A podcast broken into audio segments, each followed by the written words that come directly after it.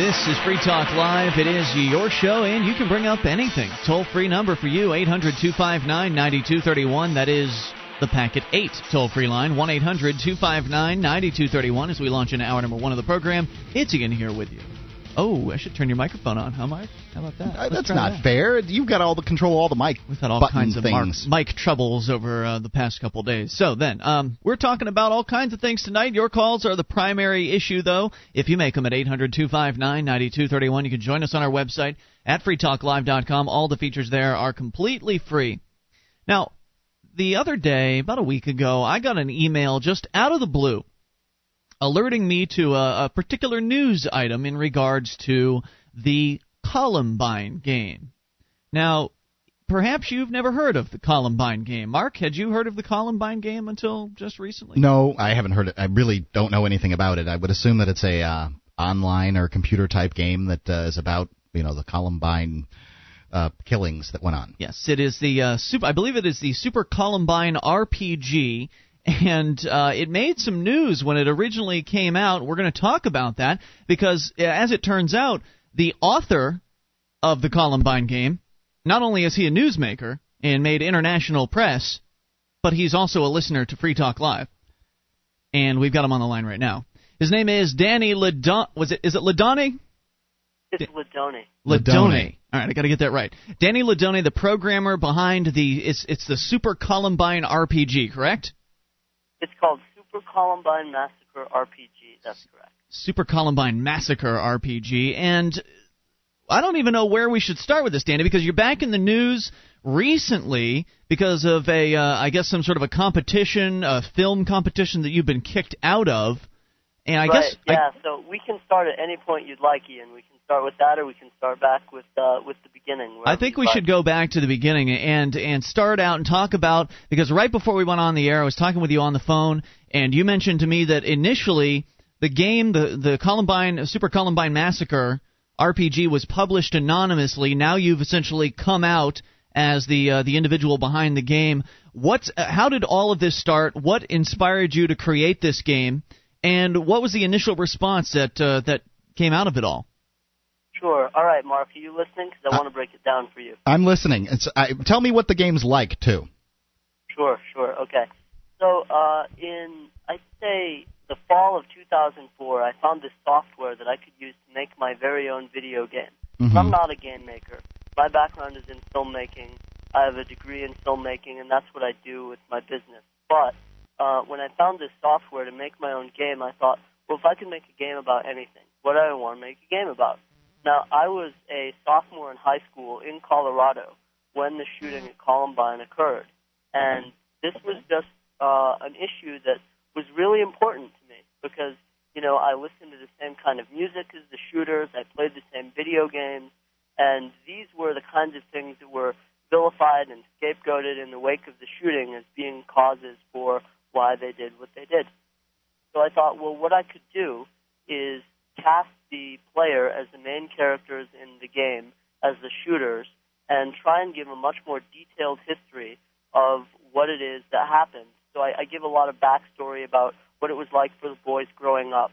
I try to point to things that I think might be the real causes, like uh, being bullied in school, just feeling really angry and alienated, mm-hmm. uh, things like that, that I feel like really go back to the root causes rather than they listened to Marilyn Manson or they played Doom, these kinds of things. Right, because uh, uh, like you, Danny, I also um, was a, a huge fan of Doom uh, when it came out. You were more of a death metal kid, though. No, I don't know. Well, I, I wouldn't say I was a death metal kid, but I, I had my uh, I had my Rammstein on from time to time. I'm not sure what Rammstein. It's a uh, German metal band, essentially. I see. All right. So, um. So anyway, I I created this game over about six months of research I, I tried to make the game as, as sort of fact based as possible. Almost all the dialogue in the game are uh, first hand accounts from the diaries and uh, videotapes that the boys made um, to try and really give people some insight and not to just make something that was sort of this cheap five minute joke. The game takes about five hours to play all the way through. Um, it's a good sized game. It on the internet. Now, before you go on, I got to say I did play um, some of the game. I played up through the uh, essentially the, it, there's two major portions to the game, as as I understand it at least. Um, Right. There's the Columbine recreation portion where you're essentially going into the school and wiping it out.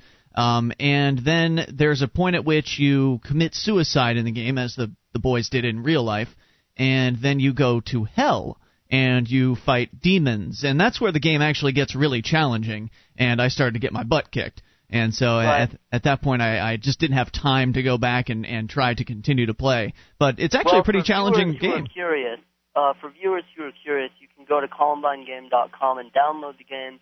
If you're not really a gamer or you have a Mac instead of a PC, you can go to Google Video, type in Super Columbine Massacre RPG, you can find a full run through of the game. Oh, wow. So you can actually get an idea of what's going on. Just watch I did it. that for the press because a lot of the press are not really game savvy, but they wanted to know what it was about. So I videotaped myself playing through the whole game and said, okay, you can go here. Now, um, I, I'm glad that you sent the uh, the the shooters to hell afterwards, but um, and and I, you know, I've read plenty of books that are in the first person of of a bad guy, but somehow it disturbs me the whole idea of a game in the first person of a bad guy, especially a real life bad guy that you know. It's ba- not a first person shooter. Well, even It's an RPG. but it's told from the point of view of these people, right? I mean, it's Yes, that you, you are, you are Dylan and um, the other guy. What's, the other- What are they names? Eric. Dylan and Eric. Eric and Dylan. Right.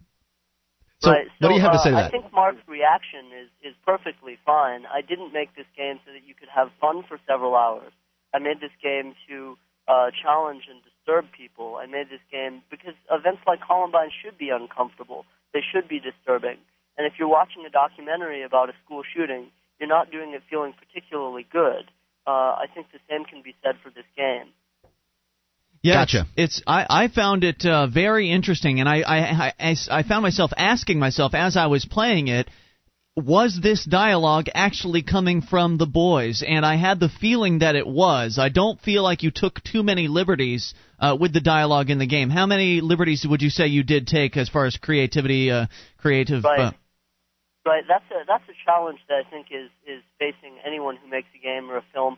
Uh, when possible, I tried to include their first person accounts.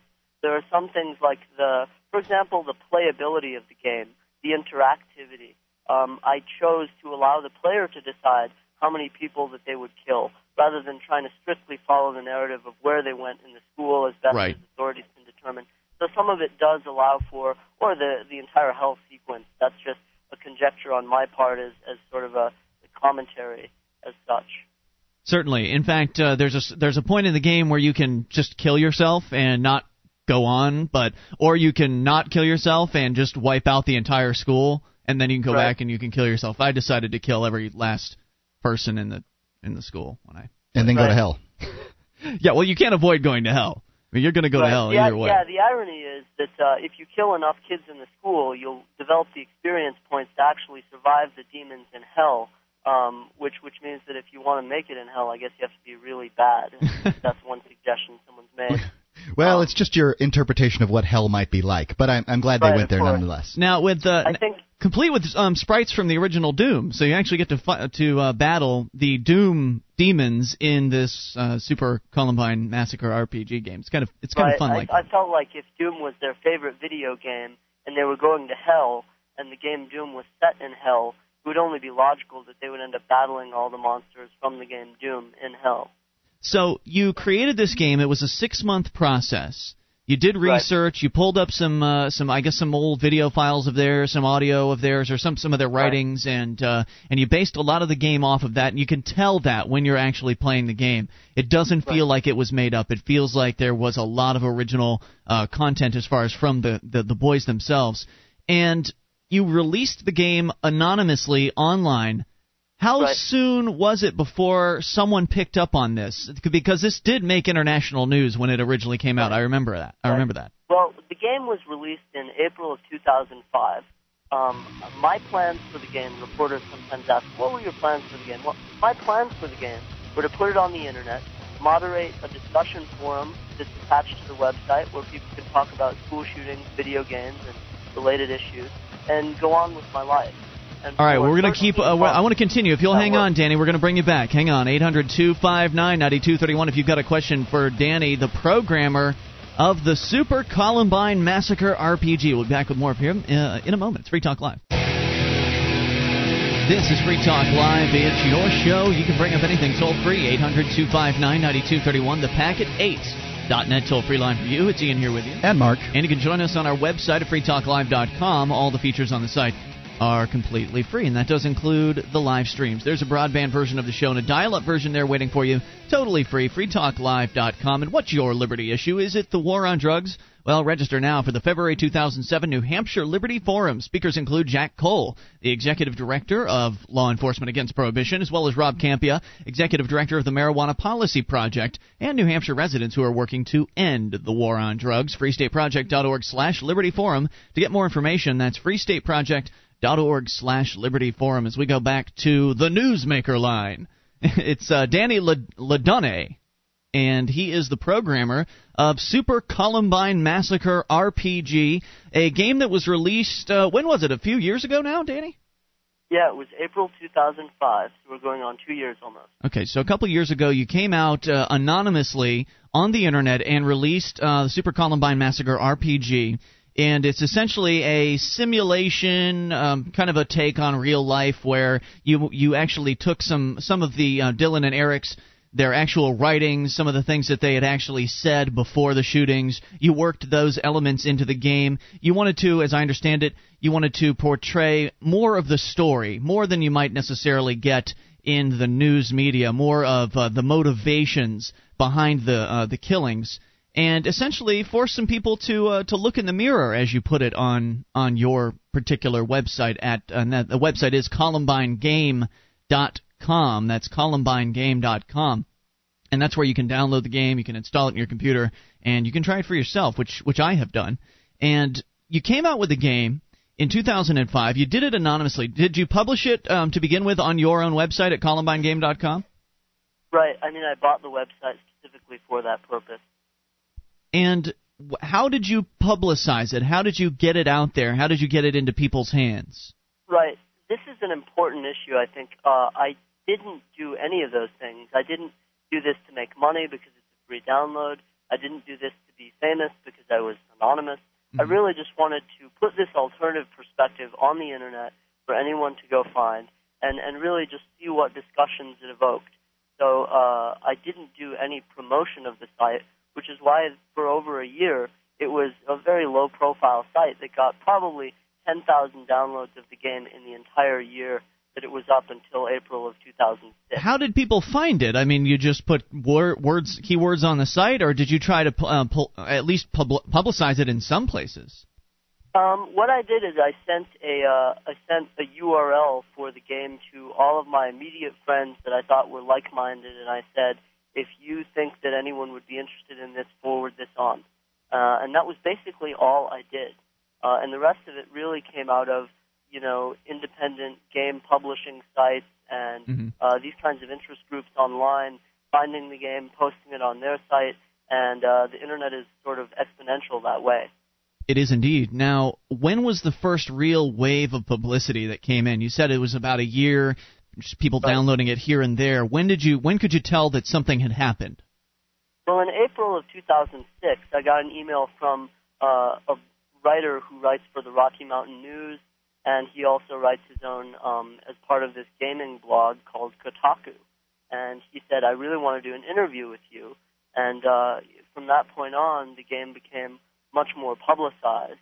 Um, and you know, once it hits the print media, and then the AP found out about it, then there were stories in the Washington Post and all these other uh, papers by May of 2006. Hmm. And how did your uh, how did your website hits go up after all that press? Oh, I mean, I got you know the first year I got 10,000 downloads. In that week that it became a, a national story, I got another 30,000 downloads. Uh, at which point my server crashed. Yeah, I'll bet. It was never designed to to have that kind of bandwidth, and so at that point I uh, I really had to reconsider if and how I was still going to distribute the game, which was also when I sort of came forward as a public figure because there was this active uh, sort of effort to ferret out my identity anyway and I wanted to be the I wanted the story to be about the content of the game, not who you were. The person who made it. Right, that makes sense. Now I can only imagine the sort of negative responses that uh, the the more thoughtless of Americans would have uh, emailed you with, maybe even called you with, if they managed to find your phone number. What uh, at, at, at what point in this process did the the real hate start rolling in? If you got any, I presume you did. Right, right. I I did. I, I would say though, in their defense, that there are some pretty thoughtful Americans who oppose the game as well. I mean, you can certainly have an informed opinion and disagree with me. Uh, but uh, you know, I, I got everything from requests for autographs to death threats um, and that was immediately upon the game's uh, national publication. And so the months of May and June um, were it was like this full time job that I was doing in addition to the rest of my life, mm. trying to field all these press requests and uh, you know doing some things to. I mean, if anyone puts your name in a search engine, they can find out a lot about you. So sure. It was a matter of you know going back through and, and being aware of who could find out what about me and all these things uh, that arose as a result of this game. So, what are some of the? I mean, of all the press attention that you've gotten, what are uh, some of the standout moments for you? Well, the standout moments include actually getting to know one of the survivors of the Columbine shooting. Really? Who, uh, right? Who at first was a little bit unsure of of the game, and then, you know, after we talked some more, he actually was pretty vocally supportive of the game as a as a possibly um, good way to look at and understand the shooting. Excellent. And he got in touch with you? He got in. Well, uh, he was quoted in another um, uh, because he's a Denver resident. He was quoted in another publication about the game, reacting to it. Uh, you know, he's paralyzed from the chest down. Oh wow! Um, as a result of the shooting, but he's a gamer. So, you know, he was interested in what this thing was. Mm-hmm. So he played it and he thought that it could have some benefit. He said parts of it felt really strange to him, uh, understandably. Sure. Um, but that he thought that uh, that this had some value in terms of understanding why the shooting occurred. And so it was after that that I got in touch with him and said, hey, you know, because I, I really try to depersonalize what the press does to people in terms of like, oh, this is the person that's uh, spoken out against the game, so they must be adversaries. Let's quote them against each other. Mm-hmm. When really, I want to try and um, sort of uh, build a more um, comprehensive understanding between other people. That was one of the goals of the game. Interesting, and uh, and and that's that's fascinating that you were able to reach out and, and connect with one of the survivors like that. I think that's uh, that's amazing, and it's it's also uh, interesting that he was supportive of uh, the the whole process. He was supportive of the game, and I think that's kind of valuable to you if the press comes, uh, you know, a hostile member of the press comes to you and says, "Well, this game is just trash." Well, you could say, "Well, that's not what one of the survivors of Columbine thinks." And you can right. actually I mean, it. certainly there are a lot. I don't want to paint the impression that everyone in uh, in the Columbine shooting that survived, uh, you know, vocally supports this game. I've only heard from about three people that are actively engaged with the press, and some of them say that this game trivializes the event and glorifies the shooting. Sure. I've responded in kind by saying that, uh, you know, you know, Ian, from playing the game, that if you commit suicide, it actually shows you the crime scene photos of the boys you know, dead in their own. Yeah, it was uh, it was pretty grisly. I sort of expected that to happen, but it still caught me by surprise in in, in a way. Danny, hang on. I'm going to bring you back if you got time. All right. Sure. Hang on, 800 259 9231. If you've got a question for the programmer, the man behind the Super Columbine Massacre RPG, we've got him on the line. He uh, not only is an international newsmaker, but he also happens to be a Free Talk Live listener to boot. It's uh, Danny Ledonne. We're going to be back with him in moments. Your calls as well. This is your show, Free Talk Live. With your help, we can spread the message of liberty around the world. Consider becoming a Free Talk Live amplifier for just $3 a month now at amp.freetalklive.com. If you can't afford it, keep enjoying us for free. If you can spare the three, visit amp.freetalklive.com. You're listening to GCN, the Genesis Communications Radio Network.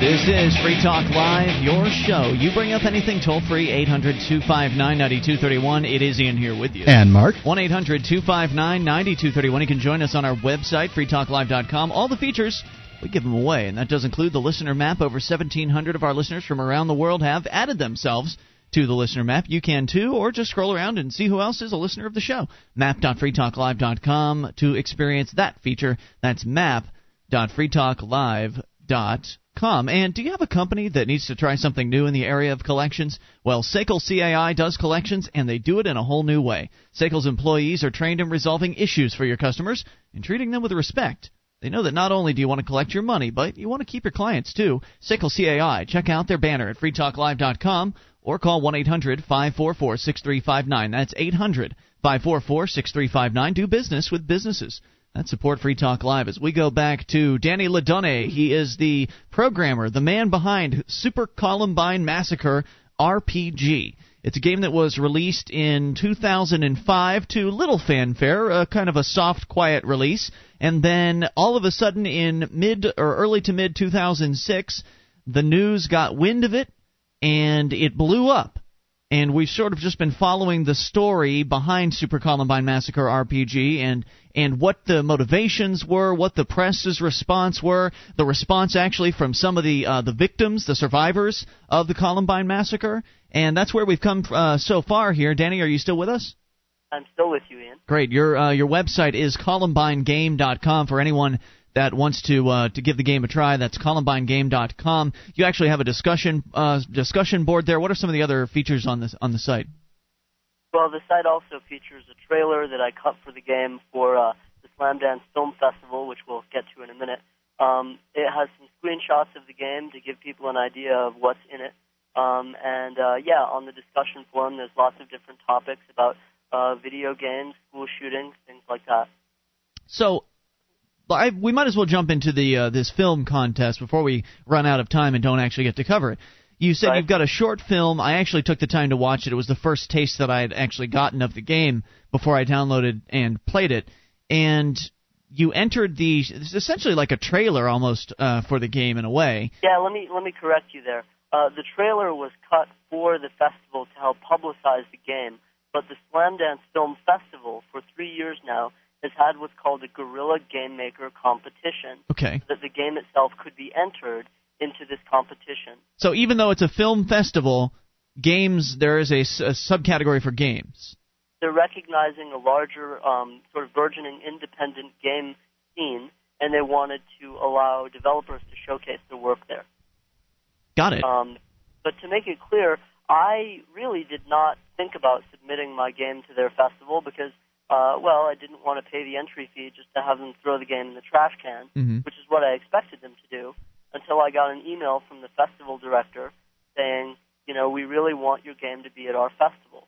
We really think that it's doing something for gaming, and we would be honored to have you submit it.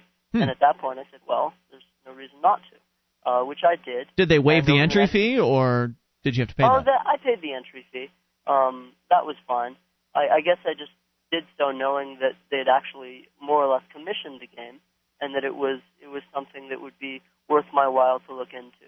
I see. So what Well, ended up happening? months- Well, a couple of months went by. The game was announced as a finalist, which surprised me less because I thought if they wanted this game, surely they would want it to be a part of the festival. Mhm. It's not like this is a sort of conventional video game that has a lot of competition. There's not much out there like this. Um, we can get to what is out there like that in a bit if you'd like, but basically, um, the game was listed as a finalist, and for several months I was making preparations to go to the festival. And last week, the day before I emailed you, um, I learned that the game had been pulled from the finalist programming for the Guerrilla Game Maker competition at Slamdance. Now that was what um, actually uh, propelled you back into the news. There was news around the internet, uh, also just on a few different. I don't know if the AP covered it, but it was definitely out there. I spoke with the AP today, so I'm sure you'll be seeing it in that way pretty soon. I see. So when is the actual finals? Uh, how far are we out from the from the competition? Yeah, the film festival starts next week, actually. I see. Um, So this is know, still fresh news. This is- than a week's time. Right. This is still going on. So they actually did they call you up to tell you you were dropped, or how did you find out? Yeah, yeah. They c- well, I got an email from the game festival director saying, you know, Danny, we need to talk. and it's not as though we hadn't been talking, so I knew Mhm. he wasn't letting me know that they misspelled my name in the program. Right. Uh, it was because the game had been pulled, and I then spoke to the president of the festival uh, that evening, and I, I've been in contact with them since then as as all of this unfolds. That's a real shame. What was it that actually propelled them to remove the game? Well, the reason seems to be a moving target, at first I was under the impression that there were sponsors for the festival that you know had considered pulling out of the festival and that the long-term viability of the festival was at stake. Um, later, several of the sponsors came forward saying, "No, we didn't say anything of that nature." And in fact, one of the sponsors has since pulled sponsorship for having this game pulled from the program. Interesting. Um, right. Which And sponsor was that? That, there were about 14. There were about 14 developers who were listed as finalists. Uh, an additional six of them, aside from mine, are now out of the competition. They pulled their games out in protest because they felt strongly about my game staying in the competition. Wow, that's fantastic. Now, fantastic. what was the sponsor that pulled out? Uh, the sponsor that pulled out was USC's media division. Um, USC has a has a game development um, program there, Okay. and their students have been consistently submitting, and the, the school has been sponsoring it, but apparently no more. So now, where do we stand with the uh, this uh, this comp uh, this competition, Slam Dance 2007? Is there a chance that you're going to be reinstated, or is it just going to go without you and without those other guys that pulled their games? The game is definitely not being reinstated. It's not being reinstated because there are too many concerns at Slam Dance about um, some legal implications that would be involved if they screened the game. Um, because we live in a country that's uh, quite litigious and uh, there's a lot of civil lawsuits all the time, um, an organization of Slam Dance's visibility could be subjected to that kind of uh, court procedures for screening this game should something happen down the line that could be alleged to be related to this You know- video game. They don't have much as far as uh, thick skin goes. I mean, if we were sca- if if Ian and I were scared about uh, litigiousness, we wouldn't even get on the air every night. Yeah. I mean, you know, we say some really radical stuff on on uh, America's airwaves, and uh, somehow or another, we've man- managed to make it three or four years or something. I don't know since 2003, and um, Yeah, it's- Right, right. So, you know, I, I can't speak on their behalf. I, I can say that it's problematic to market yourself as a subversive alternative film festival Yeah. and having a guerrilla game maker competition unless you're serious about courting and defending guerrilla games. right, doesn't sound Yeah. like they're very serious about that. Wow, that's uh, well, that's incredible. Uh, let me add, though, in their defense, what they're trying to do in the long term is create a festival that will support um, gaming and independent game development. It may just be that the world is not ready for a Columbine game yet, and it may take a few years. Uh, they don't know that. They more. just decided that. I mean, I'm, I'm not saying that they're That's not true. right. They just don't know. Right, they don't know. Uh, none of us know, really. This is new territory for all of us. This Well, if the the well now if the world's not 13 years that anything has been pulled out of Slam Dance. if there if uh, if the world's not ready for a Columbine game, when is it ever going to be ready? I mean, there are always going to be oversensitive people that are going to find it offensive. I mean, they say that uh, when it comes to a tragic event, you're not supposed to make jokes about it until a certain period of time has passed. Well, it's been nearly what are we up to? Almost 10 years, I think, since Right. uh, since Columbine actually occurred. You know, at what point does it become appropriate to start discussing it and to have a, a game about it? I think it's appropriate now, and I think that uh, I think it's a shame that they pulled your game from this. And uh, I hope that you know. I wish you the best of luck in continuing to uh, promote the game. I don't know what will continue to happen here. Have you noticed another boost in publicity since this recent uh, event? Yeah, this game has more or less been fueled from uh, the controversy from the start. The, the game, as currently, has been downloaded, uh, in my estimation, over 300,000 times. Wow, that's quite an accomplishment. It's available on mirror sites. Available on P2P programs. So Do you, what do you do for like a living? Do you program for a living, or is this just something you did for fun? No, no, no. Let me stress this. I am, I am the complete amateur of all game designers. I use software that pre-existed to make this game because it's like the drag and drop of video game. I got you. Danny. Hang on, we're gonna we'll come back with right. more. If you got a question for Danny Ledonne, he is the uh, programmer of Super Columbine Massacre RPG. Call in now. This is Free Talk Live, your show. You bring up anything toll free, 800 259 9231, the packet 8. Toll free line for you. Ian here with you. And Mark, And you can join us on our website at freetalklive.com. All the features on the site, we give them away. You get them for free. freetalklive.com, though we do ask that you voluntarily support the show by, for instance, becoming a Free Talk Live amplifier. Head over to amp.freetalklive.com and get signed up like over 300 of our listeners have already done for as little as 3 bucks a month. Now, you know the website's for free, so this is above and beyond all that. This is just for you to show your support for Free Talk Live because what we do with the money is we take it in and we turn it around into promoting the show, getting Free Talk Live on more radio stations, getting on more people's internet connections, and thereby spreading the message of freedom and liberty as far and as wide as possible. So that's valuable to you. Head over to amp.freetalklive.com to learn more about the AMP program. That is amp.freetalklive.com. As we go back to the amp, uh, well, he's on our uh, newsmaker line actually. It's Danny Ledonne, and uh, he is the programmer behind Super Columbine Massacre RPG. Though, and, and this is a game that has made international news, as it turns out. Danny, you emailed me out of the blue, and you're a listener of the show, which I think is awesome. So we not only do we have uh, not only do we have our regular listeners out there, but amongst them are international newsmakers. And you certainly didn't create this game intending to make international news, but it just sort of blew up um, unexpectedly and now here you are. You had the game entered into a, uh, a competition recently where they decided at the last minute to yank your game. It was a finalist. Then they pulled you out of the competition, which actually ensured that your game got more press than maybe it would have had they just let you uh, let you stay in the competition. And at this point, you were just beginning to tell us that you weren't actually the programmer behind the game. You used a uh, kind of a, a construction set, essentially, right? Well, yeah, let me be clear. I was the programmer of the game. There was no one else that made this game happen. But there's a, a free downloadable program called RPG Maker that basically, like, you can use uh, the Windows operating system as opposed to doing all your own code to run your computer. This helps you write your own code for your own video game. Got it. So it sort of made it a lot easier. You didn't actually have to know the programming language itself. You sort of drag and drop, as you described it, right? Definitely. It's like trying to use the internet without a web browser. There were certainly people that could do it, but until you had a web browser, a lot of people wouldn't know how. Got it. Understood. So we've covered uh, where the game co- uh, came from. We've covered uh, what has uh, happened, the the press explosion, the Slamdance ejecting you from the competition.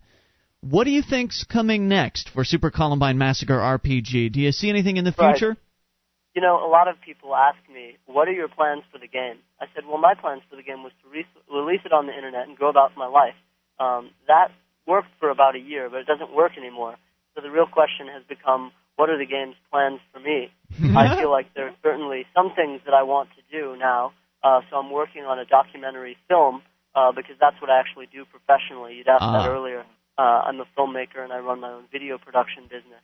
Um, but I, I thought, you know, this story fell in my lap, and I thought, what a good subject for a movie because there's just been, you know, wave after wave of discussion, debate, and controversy. Wait and, a minute, hold know, on, wait. The movie's going to be about the game or about uh, Columbine? The movie is going to be about the issues that the game raises. The movie is going to be about video games as a form of art, about video games with an agenda, and uh, about how all this happens in the 21st century where it's all on the internet. Interesting. Now, can you actually make money off of documentaries? Uh, I may be able to. I certainly have enough ways to make money now, even though I'm doing all this pro bono work like this game. Um, I feel like if this is a story in the news, you know, month in, month out for different reasons, it's clearly something that people are interested in to the extent that they would want to learn more about it. Absolutely, and perhaps once you release your, I don't know if you have very, uh, very many contacts in the media. I presume you've probably built up a few by this point. Um, right. Since you've got some contacts now, maybe when you release your film, you can get in touch with the the people that you know in the media, and they may uh, pick it up as a story, which could be a good right. thing. Right. And when I when I release the film, I may just submit it to Slamdance and see what they do with it. Right on. Well, very cool. So, if uh, if listeners want to get in touch with you, it, there is an email link on your website, correct? Right. You got it. ColumbineGame.com. I mean, now that now that it's public, uh, even if it means staying up a couple of extra hours each night, I do try to respond to emails, press inquiries, things like that, because the whole project I think is is really interesting to me, and I want to keep it going in new ways.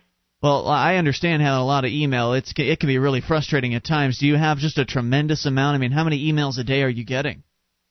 Um, I would say that I've gotten more hate mail in in one day than most people get in their life. I think you're probably um, right. I mean, we haven't even really gotten death threats yet. They tell us our right. show's crappy in uh, Bush League, but that's really uh, that's really it. Yeah. Right. Well, I will say that uh, you know I, I tend to think that despite all of the criticism that it's gotten, there is some value in just getting a culture to talk about something that they would just as soon put under the rug and forget. I agree. Absolutely. People were really disturbed by the the Columbine incident and it's easy. I mean it's easier to just build up a big wall and just leave it there and you're essentially um, bringing it back. You're sort of forcing it back in a lot of ways uh, to to people's front burner and you're uh, you're forcing them to address the the issues that I think need to be addressed and I, I remember after the Columbine incident the most I think the the most interesting piece of press that I saw come out about it was actually from the Onion uh, I'm sure you're familiar with it, theonion.com. It's a great right. satirical newspaper, and the headline of the article was like a year after, a couple of years after Columbine. The headline of the article was Columbine jocks resume bullying. and it was just the it was the funniest and it was also at the same time a pretty sad article because well in the the history of the two guys uh, Dylan and Eric was some being pushed around by some of the jocks and the you know the big guys at the high school and being belittled and and made fun of and so the article was suggesting that well now everything feels like it's back to normal so the Columbine jocks can start pushing people around again and and uh, right. ine- inevitably maybe it's, piss some more people off. It's funny that you'd mentioned that because actually I got an anonymous email from someone claiming to be at Columbine High School today saying that the culture is much the same as it was and it wouldn't surprise this person if there was such a shooting again at a school like Columbine. I mean, hmm. certainly these things aren't going away until we look at them realistically. And the, you know, the fact is, I could have written a book about Columbine. I could have, uh, you know, posted some um, internet blog about it. But I, I, I wanted to face the fact that young people today um, play video games and they use the internet. And if I wanted to reach people in a new and different way, perhaps making a video game would be a way to do it. And yes, young people do play video games, and the vast majority, the super majority, 99.99% of them, will never do anything violent.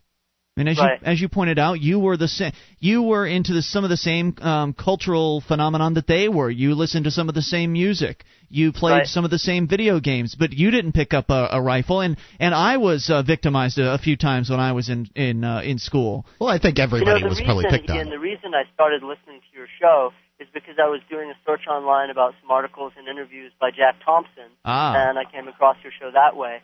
Um, I, I think that there's a real debate that needs to be won in our culture about what video games are and what video games aren't. And if video games really are murder simulators that compel kids to go out and start shooting, you know, half of America plays video games. If this were at all true, we would have blood in the streets every day, all day, and sure. modern society would just collapse. But that's not the case. I totally agree with you, but I don't think anybody's ever going to look that closely at it. I think that what you're going to see is uh, what we've been talking about over the last year, and that is that the politicians I know Hillary Clinton, I think she has commissioned the Centers for Disease Control to do a $90 million study on whether or not video games influence behavior. And of course, since it's a government study, they're going to come back with the numbers that the government's looking for, and that is that, well, yes, video games do influence uh, young people's behavior. And they're going right. to use that it's a very as. worrisome issue, Ian. And yep. I think that uh, every election cycle we see both major parties racing to the bottom to try and condemn video games the hardest even games that they themselves have never heard of or played.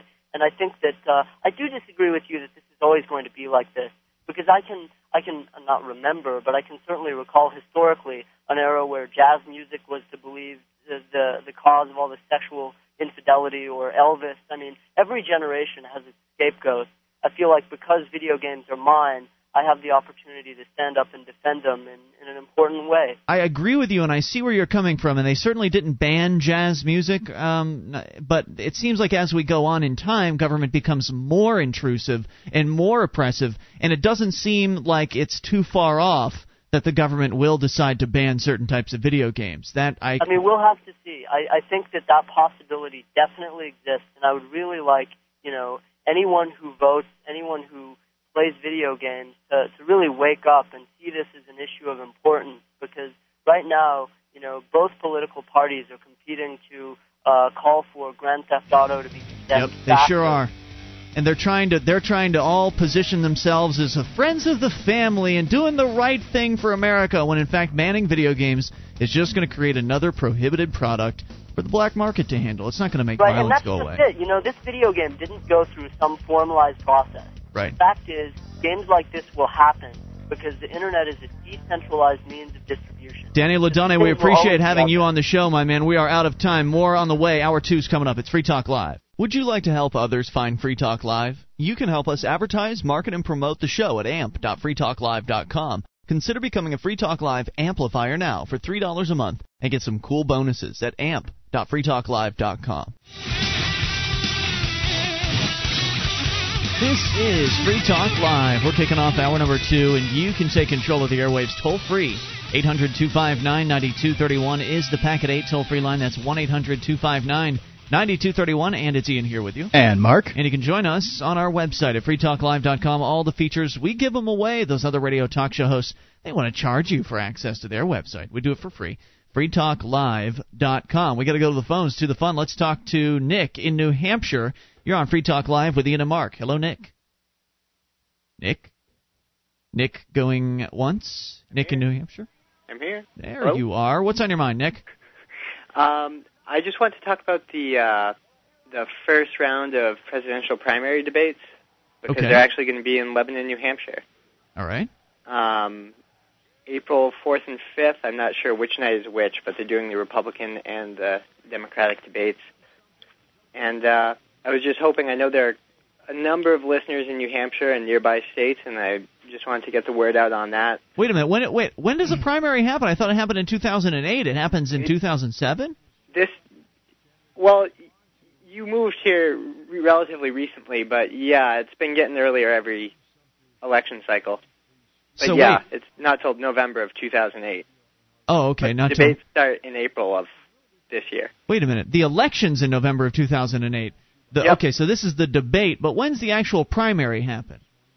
um Is that that's in 2008, right? Has to be. it is Okay, that's what I thought. Now, um, Yeah. now, now, Nick. Uh, so they're having the debates. I mean, the field must be huge of candidates at this point um, in the uh, in the election. I mean, it's got to be. I don't know. There must be ten or fifteen in each party. I mean, how are they going to handle these debates? um i'm not sure it's uh manchester union leader and wmur um are putting it on they probably have their own criteria um, but a lot of the candidates in the field haven't even really announced that they're officially campaigning. Right. So basically, by April, we'll know who's actually in the race and who was just giving it a passing thought. Who was thinking about it? Yeah. So um, they're going to actually have the debates of the Democrats and the Republicans at the same place? um, yes, but on two different nights. Huh.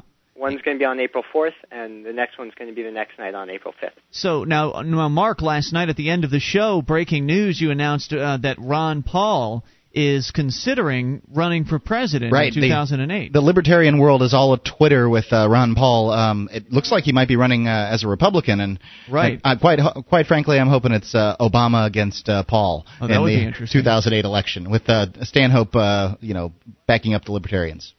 Yeah, I wonder what the Libertarian Party's response to this is going to be. I mean, Ron Paul, who at one time ran for president as a Libertarian, now running as a as a Republican, a pro-liberty Republican, for be the first pro-liberty candidate they've fielded in a long time. Uh, but I wonder what the Libertarian Party's response is going to be. Nick, do you have any idea? Um, I don't. I'm not. If they ran Ron Paul, I have a feeling they might throw their support with a cross nomination to Ron Paul. I think that would be the smartest thing for them to do, personally. And uh, Nick, thank you for the uh, for your time as always. Appreciate hearing from you, sir. Eight hundred two five nine ninety two thirty one. And the Libertarian Party, the Libertarian Party has uh, just been really ineffective over the last thirty five years, and I think that it needs to get to the point where the libertarians, those who are the party um, members and who align themselves with the party, I think they really need to shift their perspective towards doing whatever it takes to advance liberty in, in America. And if Ron Paul, by some miracle, gets the nomination from the Republican Party, then I think that absolutely the libertarians should throw their weight behind him and, and endorse him. I think it. I, I think it might very well be a miracle, but uh, Ron Paul's managed to do some things that uh, we just never thought could happen. I mean, he's a he's a, a member of the House of Representatives. I, I, who would have thought that a, uh, a libertarian presidential candidate would have actually gotten elected to office. And you know, maybe I just don't know enough about the major party candidate selection process. I feel like there's probably a lot of some sort of a role that the Republican National Committee plays to where they could just sort of shut him down, but maybe not. Maybe since they um, and if you know more about it, please clue me in at 800-259-9231 because one of the things the Libertarian Party had originally complained about or has complained about in the past is that the Republicans and Democrats take money from taxpayers to fund their primaries. In that you have to go to the polls and you're paying we're paying all this money this this tax dollars for the purposes of putting on a primary for the Republican and Democratic parties and the Libertarian Party uh, pats itself on the back and right, right rightly so because it funds its own primaries. The Libertarian Party does private primaries um, within intra-party primaries, and they don't ask for tax dollars. They don't um, require time at the polls. It's just done inside the party to select their their candidate. I guess it doesn't work that way for the Republicans and Democrats, does it? No, apparently it doesn't. I mean, obviously it doesn't. We go to the the, the polls, and now I would imagine that the uh, RNC can, if they want one candidate candidate in and one candidate out, I would imagine that they can throw the race somehow, but I don't know how. I would like to know if that's possible because that's just total hypothesis on my side. Because you know the RNC isn't going to be happy with this because they like their boys like Bush and they like their big government Republicans and Ron Paul's definitely not a big government Republican. So I wonder what sort of potential opposition he is going to face from within the party, and whether or not it's going to have any bearing. I mean, is it is it the case where the RNC has some some say, yes or no, to their candidates, or is it anybody who files the right paperwork with the government that gets into the primary, and then the New Hampshire primary happens? Or I guess I heard another state's trying to beat New Hampshire to be the first state. I'm not sure which one it is. I'm sure. But uh, the the first primary happens, and then the the voters decide. I honestly, I plead ignorance. I don't know what the, the real story is. You know, the uh, the front runners for the Republican Party are uh, Giuliani and McCain, and they're yeah, both and, yeah. they're both um, big government don't answers. Romney, Mitt Romney, the governor. I don't think uh, that he has a chance. I don't think he has much of a chance personally um, between those two. And you know, the, the Paul would be a great a great counter to George Bush. Mm-hmm. I mean, that's what the Republican Party needs right now. They need the opposite of George Bush because George Bush has made the Republican Party look terrible. It would certainly reinvigorate a lot of dis, uh, disillusioned Republicans, a lot of angry Republicans, the ones that are angry because, well, they voted for Republicans thinking they were going to get smaller government and they got anything but. Mm-hmm. I think uh, that could be a good thing, but then again, I wonder how many will trust him. Uh, I wonder how many will say, "Well, we've heard all this before." Well, uh, but though of course Ron Paul is going to probably the, be more blunt than anyone else about. He's got the voting record to back it up. Liberty, that's true. And um, you know, he's a very moral man. Um, you know, the the moral Republicans out there can't say anything about Ron Paul and his uh, his morality. I mean, he's uh, so you know, I mean, he doesn't want to legislate it, but they can't say that he's a bad guy. They can say that about Giuliani. They can toss all kinds of things at him. Right. 800 259 9231 is the Packet 8 toll free line. If you've got a suggestion or maybe you can fill us in on how the, the whole primary process actually works with the major parties, 800 259 9231. Uh, let's go to the phones, to the fun, to the amplifier line. And Ryan in Texas, you're on Free Talk Live. Take control of the airwaves, Ryan. Hey. What's up? Well, first of all, Mark, your mic checks are a lot more entertaining. well, Ian just goes one, two, one, two, yes. Well, that's he's saying that because he was on hold and he could hear him during the break. Unlike our radio listeners, they can't hear that stuff. So, what's on your mind, Ryan? Well, you know how Democrats pledged to clean up this whole culture of corruption, right? And they just passed they just passed their minimum wage legislation. They did, and it extends to not only the United States but all territories as well, save mm-hmm. one, American Samoa. Why? Well, American Samoa, 75% of the workforce there is employed by StarKist Tuna. Okay. Really? Which is owned by Del Monte. Guess where Del Monte's headquartered? Hawaii? American Samoa? Nancy, Nancy Pelosi's district. Hmm. Oh, interesting. What a coincidence. Culture of corruption, all cleaned up. Oh, it's a coincidence, Ryan. What are you talking about? That's well, silly. the funny thing is, funny thing is, the Republicans once they find this out after the fact, especially the ones that voted for it, raising Cain. We didn't know anything about this. You know, this is just terrible. This is corrupt. They, They should have read the bill. They're, they're Right. claiming they didn't know about the Del Right, Monte they deal. vote for crap they don't know about, and that's what's wrong with our um, our whole legislative system. I can't believe these people uh, have the audacity to say, "Oh, I voted for it, but I didn't know that." Well, you should have been, done your job. What did we elect you for? Yeah, we were taken advantage of. Ryan, thanks for filling us in, man. We appreciate hearing from you. 800 259 9231. You can take control of the airwaves and bring up anything. This is your show. It's Free Talk Live. This is Free Talk Live, your show. You bring up anything toll free, 800 259 9231. That's the Packet 8 toll free line for you. Packet8.net for all your voice over IP needs. Ian here with you. And Mark, 1 800 259 9231. You can join us on our website, freetalklive.com. The place to go. The bulletin board system awaits you. Over 165,000 posts. Over 1,300 people are interacting. It's a lot of fun. There's serious issues, fun stuff, all being discussed, and it's all for free.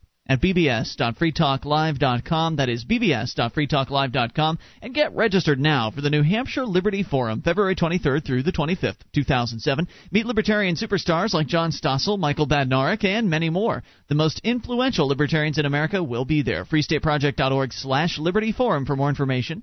That's freestateproject.org slash liberty forum. As we go back to the phones, back to the fun, Brandon in Japan. You're on Free Talk Live with Ian and Mark. How you guys doing? Great. hey Brandon. What's on your mind? So you guys had a question. Uh, you guys had a question about the uh, primaries and how you choose uh, presidential candidates, correct? Yeah, how's all that stuff work?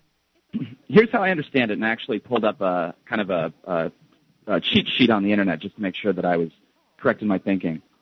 Is um, the way that presidential candidates are chosen um, are chosen at, at the end result by the RNC and the DNC, but they use the primaries kind of as a barometer for Really? who they're going to choose.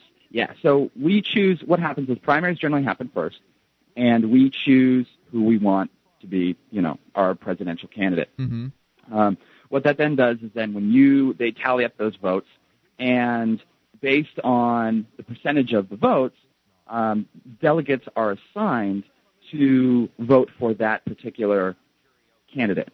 Um, so it's kind of a lot like the electoral The electoral college when the system. President. So um, Yeah. the the primary system sort of gives uh, the RNC and the DNC an idea of who's popular with the people and who's not. Um, you know, obviously it, it starts out with a whole bunch of people in the race in the in the beginning, and then it gets whittled down to two or three, and then at the uh, convention, they decide at the very end who's going to be the uh, the one to represent the party. Right, that's correct. And there's and for this for this nominational process, there's two kind of delegates. There's what's called the base delegates, which are the ones that um, are people that actually come from the state, um, from what I'm reading here. Mhm. And it, the way these delegates are chosen from state to state is radically different. Um, it's kind of a lot like uh, um, electoral votes from state to state. Some states are winner take all states. Some are uh, population percentage states. Hmm. Um, and then the other ones are the uh, what are called pledged delegates, and those are the actual congressmen and senators um, that get to cast votes, Hmm. and they are supposed to comprise 15% of the base delegates. So wait a minute. So now, do the delegates actually they're assigned? Are all of them assigned to whoever wins in the state, or can they just go ahead and vote for whoever they want to vote for? Um, from what I from what I understand and from what I'm reading here to try to kind of fill in the gaps of my understanding, Mhm. um, it doesn't really say um, as to whether or not they can kind of buck the system, kind of like the electoral college does on occasion. Right. Um, but it looks to me like they are. Um, it looks to me like they can vote for whoever they want. Huh. So it is more of just a barometer. Then the the public voting primary process is more of a suggestion for the direction the party should go than a mandate. Right, and that would be consistent with our, you know, our representative republic system because we're not a direct democracy. So um, our representatives and our government is not be, is not really beholden to uh, the citizens except for the actual election itself when we choose who represents us. So even if Ron Paul sweeps the New Hampshire primary, it won't. It may not matter when it actually comes time for the Republican National Committee to to actually. Um, But make very, decision. very unlikely. I mean, Wait, what's Right. unlikely? If, if he That sweeps, change? if he sweeps um, New Hampshire, then he's likely to do very well in the rest of the uh, uh, primaries. So therefore, he would get the um, the nomination. They want the guy who's going to win in place. Do they? because they don't. I don't think They, I, I don't, don't- get the feeling that they care very much for uh, liberty-minded people. I don't think that they would, uh, you know, take somebody who's done very well and uh, just push them to the sidelines. Maybe maybe right. so. They don't really they don't really care about liberty-minded people. But what you'll often hear if you when you hear the political pundits talk on on both sides of the of the major political fences is um, their big their big trade is is this person electable? Um, it's one of the reasons why Obama has become such a uh, such a strong buzzword amongst the Democrats right now because everyone knows that Hillary has more brand recognition, so to speak, but there's a lot of people who also don't like her. So there's there's a few doubts as to whether or not she's really going to be electable in all of the states that Obama may be electable in. Right. So um, what's what is disturbing about that, and you know, if you if you look at if you look at the system from a you know a critical thinking standpoint, is the politicians what what are the key words that are missing from their from their election philosophy is what is his stance on the issues? What is his um, what is his principle? What do Yeah. they what are their what are their viewpoints on the values? Sure, of Barack American people? Obama's getting attention because he's Right. not one of the uglier politicians. Brandon, Right, thank you and for the all- yes. Sure, no problem. Thanks for the call, Uh, man. We that's cool. appreciate it. Eight hundred two five nine ninety two thirty one. I I think mean, did you see the story about him taking off his shirt this week? Whoopee. Did you see that? No. They, they, they actually, I guess he was down on in Hawaii, and this is just shows you how vapid the news process is here in uh, in America. How we are totally, from a journalistic standpoint, focusing on the most unimportant crap that we possibly can focus on. And not when I say we, I mean journalism in general, not Free Talk Live. We tend to not focus on these idiots at all. But uh, he was down, I guess, on a vacation. He was at the beach. He took his shirt off. Photographers were everywhere, and it was on the it was on the front page of the Drudge Report. I mean, it was all over the place. I think that it's going to be a uh, Obama Clinton ticket. Actually, Really? yeah, I think Yeah, that's. it's it's all speculation. I suspect that's going to be the case. Let's go to mm, uh, John in New Hampshire. You're on Free Talk Live with Ian and Mark. Hey, John. Hi guys, Hey, I hear you got your computer back online. Congratulations. thanks. So what's on your Uh, mind I tonight? called because I called because I heard you mentioning uh, Ron Paul. yeah. I actually voted for Ron Paul for president in 1984. Wow. I voted. Uh, that was as a libertarian. Mhm. I voted uh, for a major party once before that and once since. All my other presidential votes have been libertarian, and I thought that I would never vote for a major party again for president. And I, that's always been with the unless, and the unless. I'm, I keep trying to think. Well, what would the unless be? Well, if they if they nominated Ron Paul, I don't know who else. So uh, with Ron Paul, uh, he would certainly appeal to uh, the very small government-minded people that would tend to vote Republican. Absolutely would. Yeah. Well, and you look at look at this, John. I mean, Ian, a guy who is, uh, you know, he's he's for no government at all. He's Right. got Ron, uh, you know, he's got Ron Paul fever. He's excited He's about the whole vote. idea. And Ron Paul isn't the most principled libertarian in the world, um, but you know, he's enough for some of us. Yeah, well, he certainly he he could win. I mean, that's I'm Well, for less government in the most the simplest way of getting to it. And if Ron Paul gets nominated, he could be the next president. Well, my thinking on that is that the uh, powers that be, if Ron Paul was able to get nominated, and by the way, he would also appeal to some on the uh, Christian right. He's anti-abortion, and I'm not, and that was a big issue when he ran in '84. But okay, you know, again, some no, nobody's going to be perfect. I'll let Nobody it is going to get there that we're all going to agree with. Plus, if we um if he actually does announce for the presidency, I think we're going to do our best to get him on Free Talk Live, and that's when uh, I'll have the chance to hold him to the his feet to the flames on uh, on issues like that. John, thanks for the call. We appreciate hearing from you as always. 800-259-9231. I'd like to hold his feet to the flame on the immigration issue as well. It's another place he and I disagree on. More on the way. You take control of the airwaves. This is your show. It's Free Talk Live. Our archives, website, and podcast will continue to stay free, but if you think other people deserve to hear this show, consider becoming a Free Talk Live amplifier for just $3 a month at amp.freetalklive.com. Help free some minds. Visit amp.freetalklive.com. This is Free Talk Live, your show. You bring up what you want. Toll free, 800 259 9231. That's 1 800 259 9231. All of uh, the website features that we have at freetalklive.com are totally free for you, unlike those other radio talk show hosts they want to charge you for access to their sites. We give it away, including the Shrine of Female listeners. Dozens and dozens of ladies have taken the time to send us their validated photos. We put them up on our site for free. And uh, we'd like invite we'd like to invite you, if you are a lady listener, to become a participant in the shrine. Get all the details at shrine.freetalklive.com. That is shrine.freetalklive.com. How close were the philosophies of Nietzsche and the Nazis? Check out the fascinating, fascinating new DVD by Dr. Stephen Hicks, available at Laissez Faire Books. How did the Nazis come to power in one of the most educated and civilized countries in the world? And was Nietzsche's philosophy their inspiration? Check out this and many other books and videos on liberty at lfb.com. Laissez Faire Books, lfb.com. Excellent. 1 800 259 9231, the toll free number. You bring up whatever you want as we go back to the phones, back to the fun. Let's talk to Matt in Illinois. You're on Free Talk Live with Ian and Mark. Hi, how you guys doing? Great, Good. Matt. What's on your mind? Um, you asked what state it was that was trying to beat out New Hampshire to be the first for a primary, and it's Illinois. Okay. And they're doing it because it's Obama, because of Obama. I, I was listening to the news today, and they said uh, somebody from the government said, "We're tired of having New Hampshire and Iowa decide who our next president is going to be. We want it to be Illinois." Hmm. So So are they su- Uh, they're going to be successful at it then? Then Illinois is going to be the first primary? they're trying to move it up to the 18th of February or something like that. Good Lord. Wow. Yeah, That's not far away? way off. way up there. No, That's it's in not. 2008 though. It's it's right around the corner.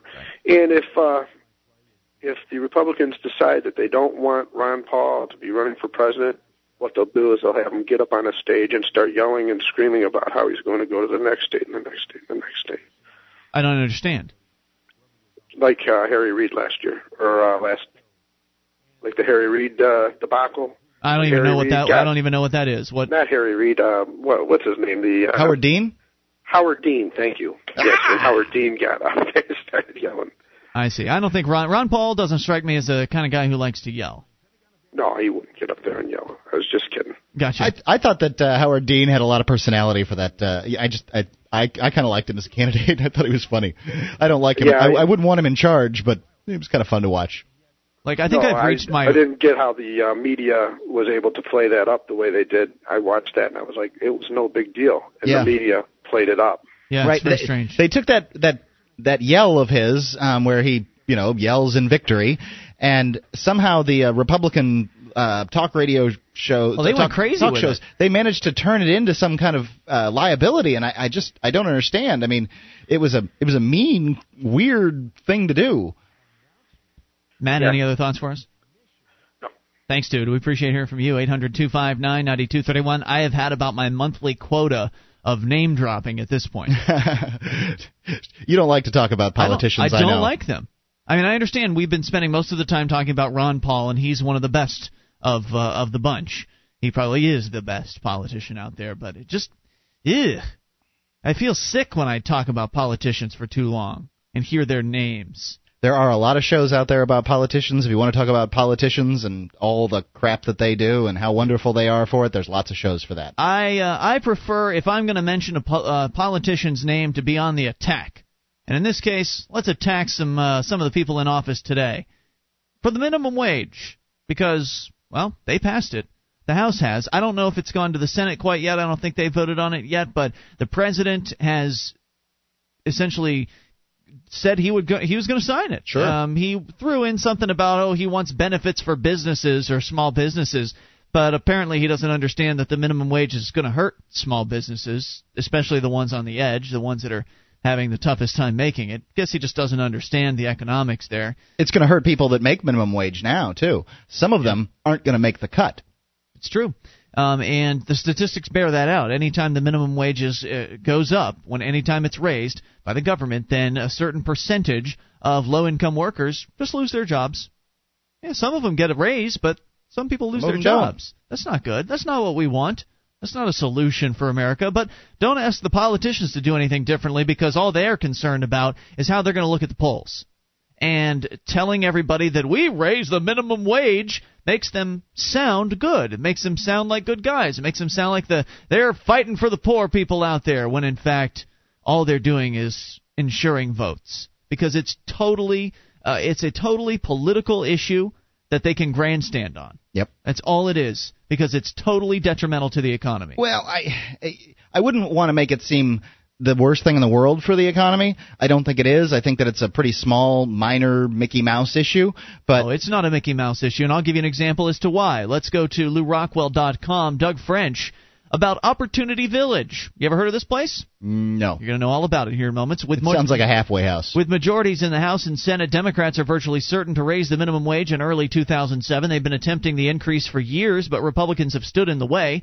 No longer. The head Republican, President George W. Bush, announced at a news conference, quote, I support the proposed $2.10 increase in minimum wage in a two-year period. Wow, that's a big increase. The president went on to say that he wants to pair the increase with targeted tax and regulatory relief to help small businesses stay competitive, proving that he doesn't understand who really is hurt most by a minimum wage boost. Business people aren't successful if they can't overcome the obstacles that government continually puts in their path or the pressure applied by their competitors. Thus, a government mandate to increase the wage floor will put few business people, if any, out of business. Entrepreneurs will figure out a way to keep labor costs in line as they always have, using creative scheduling, mechanization and technology, etc. But the reaction to Nevada voters choosing to increase their silver state's minimum wage a dollar of the federal minimum should give the president a clue. The most ardent fans of a minimum wage increase were horrified that the new law would affect nonprofit organizations. This is an unintended consequence of the amendment, said Nevada Labor Commissioner Michael Tanchek during an informational workshop. He said, and I think it's a very bad thing. This really bothers me. Tanchek was bothered because he believed that at the time that organizations like Opportunity Village would have to comply with the new wage law costing the highly visible organization $1.7 million per year. That's no tiny effect, Mark. That's a big de- that's a big deal. Opportunity Village employs the intellectually disabled to do simple assembly and package work and pays their clients on a piecework basis. So mm. you hmm. put it together, you get paid. Sort of right. like pulling apples off of trees. The more you pull down, the more you get paid. And they're they're taking people that wouldn't be very employable yeah. otherwise. A little retarded, maybe a little slow, a little sure. disabled, uh, crippled. There, there's there's one in uh, w- w- the town we're from, Sarasota, Florida. Mm-hmm. Um, that uh, it's called the Lighthouse for the Blind, and I believe that blind people make brooms. For example, casino giant Harrah's has contracted with the organization to package sweeteners and non-dairy creamer packets in plastic wrappers to be used in its hotels nationwide. Nice. It was crystal clear to everyone that the mentally challenged adults at Opportunity Village could not produce at a rate to justify the new wage requirement that the voters in their collective wisdom foisted upon employers on election day. Also clear was the fact that these jobs provide a great benefit to the clients of Opportunity Village. It wasn't just the money, they provide a vehicle for these disabled adults to learn self reliance and self esteem. Great. They feel the joy of providing a job well done each day as any of us do. And you would think that if there were ever a dead end job, Opportunity Village is it, right? I, yeah, there's probably not going to be a lot of uh, upward mobility at Opportunity Village. Wrong. Many go from the training center to jobs in the community that pay more than the minimum, reports hmm. the Las Vegas Review Journal. The organization's executive director, Ed Guthrie, boiled down the problem of minimum, wa- uh, minimum wage laws while discussing the new wage amendment with RJ columnist uh, Jeff Aaron, or Erin Neff, rather. And that's, quote, and that straightforward reading could mean we have to pay 625 an hour whether they do 20 pieces or 100 pieces. Mm. That's the problem with the minimum wage. Inexperienced and underskilled workers who can only do 20 pieces an hour would have to be let go by an organization that must earn a profit in order to stay in existence and to keep people employed. It's not even a, it's it's well it's a not for profit, but they still have to make a certain amount of money. Right. And you got to pay the bills. And if all their money's going into payroll, then they don't have any money left to do anything else. And this is just one example, and there's a little bit more on this. There's a, this is just one example of how low income uh, people how unskilled workers are hurt by minimum wage increases. And now we're going to do it on a nationwide basis? Whew, that's not good. 800 259 9231 is the toll free number. The Packet 8 toll free line for you. This is your show. It is Free Talk Live. You take control of the airwaves. This is Free Talk Live, your show. You bring up whatever you want. Toll free number 800 259 9231. That's the Packet 8 toll free line for you. 1 800 259 9231. It is Ian here with you. And Mark? Do you think the minimum wage is a good idea? If so, I want to hear from you at 800 259 9231. I'm not just asking if you think a increase is a good idea, I just mean the minimum wage, period.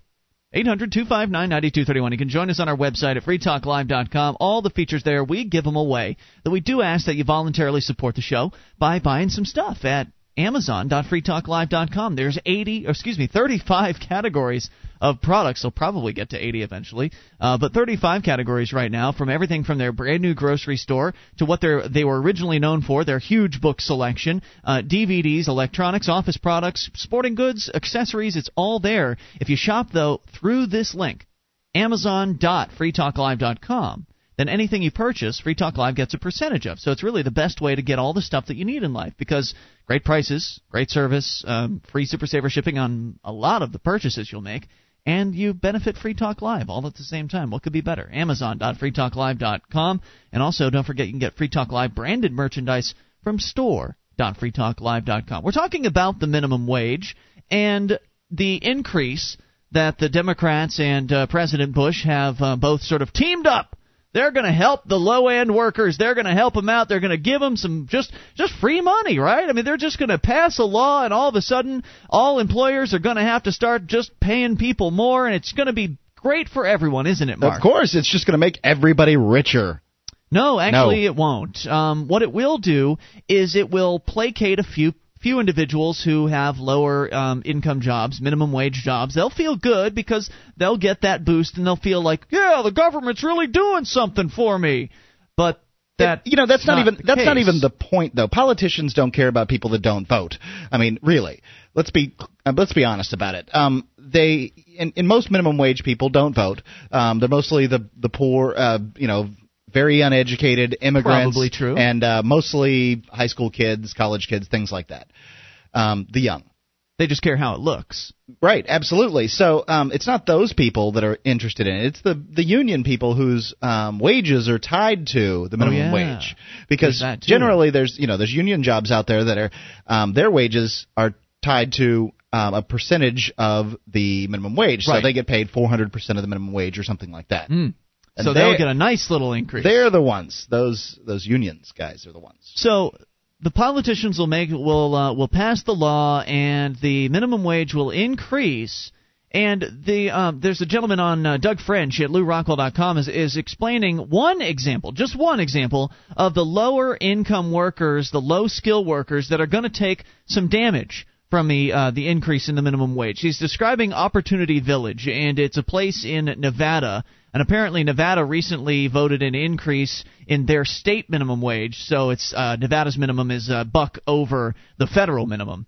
And as a result, a lot of people got concerned because Opportunity Village is a place where low skill workers, people maybe with a little retardation, people crippled, for instance, can come in and they can do very basic manual labor tasks like putting together uh, little baggies of sugar or something like that. And they do they get paid on a per piece basis, so however many they complete is how many they get is what they get paid on. And essentially, this law was going to turn all this around. This law was going to change the rules. It was going to make it so these people had to be paid on a minimum wage hourly basis. And I thought the law did turn it around. It did change the rules. There's an exception that was made.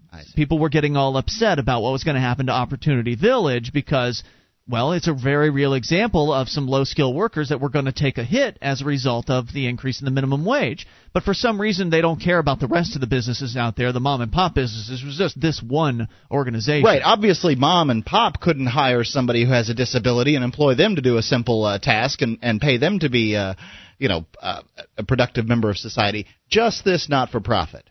Well, as uh, Mr. French points out, this is the problem with the minimum wage. Inexperienced and underskilled workers who can only do 20 pieces an hour would have to be let go by an organization that must earn a profit to stay in existence and keep people employed.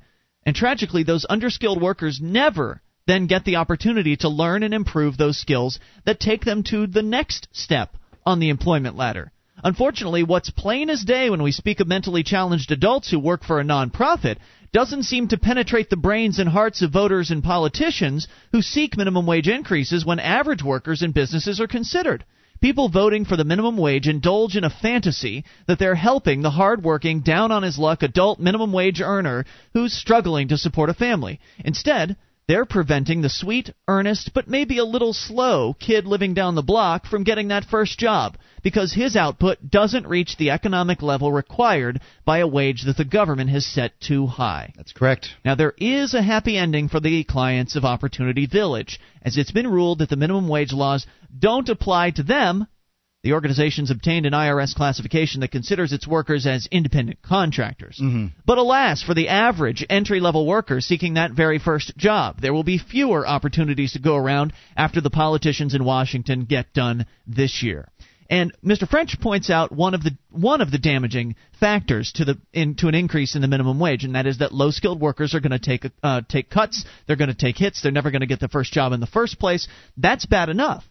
But then you also have to look at the effect uh, that increasing the prices or increasing the price of labor is going to uh, have on the prices of the products on the shelves where you where you purchase them. Right, that's overhead, and um, everything that a business produces. I mean, they they have to make a profit, otherwise they're not going to be in business. So the overhead has to go into the pro- um, cost of the product. Right. So you're going to see prices rise. So those who actually did get an increase in wage are going to have no increase in purchasing power because prices are going to go up. So it's just a it's just a hall of mirrors. It's a total scam on people. And then there's the other factor. This is it's so wide reaching. I don't think many people realize this. If you are right now working for $7 an hour, you're making a good buck and a half more than the minimum wage. But if they raise the minimum wage to $7 an hour, and they're talking about making it higher than that, if they raise the minimum wage to $7 an hour over a year and a half, then you're making the minimum wage. And that's an insult to people who've worked very, very hard for two or three or four years, wherever. If you start at a minimum wage position right. and you move up, you stick around for a while, you get your 90 day review, your yearly review, you get a raise, you get another raise. You've moved up from 515 or 525. You're now at seven dollars an hour, and darn it, you worked for that uh, that increase. So you're sitting there watching as everybody who's new coming in at the level you once came in at is now going to get paid the same amount that you're getting paid because you can bet that your boss isn't going to give you a $2 increase whenever he has to raise up the, the minimum at the same time. Right, everybody doesn't get a $2 increase across the board. It's just going to raise up that floor and then you're going to be insulted because everybody new that's hired on is getting hired on at the exact same rate you're getting paid that you worked for a few years very hard to get to that point. Right, and then you're just going to be starting all over again. Now, chances are good if you manage to work your way up from minimum wage that you'll probably want to be one of the first ones who uh, move above minimum wage again. It's true, but it's still insulting. It's it's a slap in the face to many people uh, in the country, and that's not going to be good for morale at the workplace. It's going to make them angry at their bosses. They're going to feel it's going to feel unfair. And the boss is going to say, "Hey, my hands are tied. I have a budget to make. You know, I've got bills to pay. I've got payroll to make, and I got to keep these doors open. I got to keep the, the electricity on. I can't raise your wage. I have to raise these other guys. I can't raise your wage. In fact, I'm going to have to pile some more responsibilities onto you. Right. You're going to have to work. You're going to have to work harder. These are all uh, all some of the consequences of the minimum wage. Of course, the other consequence is the higher wages go in the United States, the more likely businesses are to just say, "Screw it, we're going to China." Yep. Or Taiwan, or Mexico. India, or Mexico, or wherever, where we can manufacture the same product for half the price. And that you're just giving the higher you raise that wage, the more likely those sorts of things are going to happen. Mm-hmm. And then what are the unions going to think about that? What are they going to think when their whole Well, factory shuts down? They'll talk about how bad corporations are, of course, Mm. when we forced them into it. It's really just a sad situation, and it's one of the most un it's one of the most misunderstood issues I think in American politics. And I think it really just because most Americans have no grasp whatsoever on economics. I know I didn't when I got out of high school. Yeah, they told me something about supply and demand and maybe a few other basic concepts. They didn't really get into uh, economics that really have a direct effect on people's lives. It's true. They certainly didn't get into political economics and how uh, the po- politicians just screw with screw up the economy. Right. Every time they get involved in the economy, they screw it up. Yep. And because it's force, and force has unintended consequences. Force has unintended consequences when it when you're dealing with human beings and you're trying to force them to do things they don't want to do, or force them to do things uh, that they or to not do things that they want to do, and you also have force when it comes to the economy. When you try, it, there's there's certain laws that cannot be repealed, and it doesn't matter. Natural laws, economic laws. You can't make these things go away. And the politicians try their damnedest. They keep passing law after law as though it's going to make a difference, and all the gov- all the economy does is just moves around it, it just flows around it as much as it possibly can. But the government gets in the way, and it screws things up in the process. And who feels the heat? Small business owners and the little guys, the guys who have a tough time learning, and the cripples. Hour three's on the way. It's Free Talk Live. One of the bonuses you'll get as a Free Talk Live amplifier is access to our classic archives. For just $3 a month, you can become an amplifier and you'll help us get on more radio stations and MP3 players. Get the details at amp.freetalklive.com. That's amp.freetalklive.com. This is Free Talk Live. We're kicking off hour three, and you can take control of the airwaves. The toll free number is 800 259 9231. The packet 8 net toll free line. That's 1 800 259 9231. And it's Ian here with you. And Mark. You can join us on our website, freetalklive.com. Enjoy all the features on the site. We give them away. Those other radio talk show hosts, they want to charge you. We do it for free. freetalklive.com. Got some bad news, Mark. Some bad news in the world of guns. Mm. Now, let's pull out the old Second Amendment, shall we? Just for review's sake. Just so, eh, in case you've never heard it before you have some idea of what the original founding fathers had in mind for the country. A well regulated militia being necessary to the security of a free state, the right of the people to keep and bear arms shall not be infringed. Seems pretty straightforward. The idea there being that you should be able to have guns. And the, the right of the people should not be um, should not be infringed. You shouldn't be keep and bear arms shooting people with them unless they're in self defense uh, unless it's in self defense purposes. And the individual at the center of a trial in Fayetteville wasn't shooting people with his guns. He just had some. And now he's been convicted of possessing guns. Hmm. And we will ex- I will explain the story. Hollis Wayne Fincher's machine gun trial uh, has gone to the jury, and the, the first of all, there's two stories, both coming from the Morning News, um, which is a I guess an Arkansas newspaper. The first story's got the detail, and then the second story is just a quickie saying that he was found guilty today.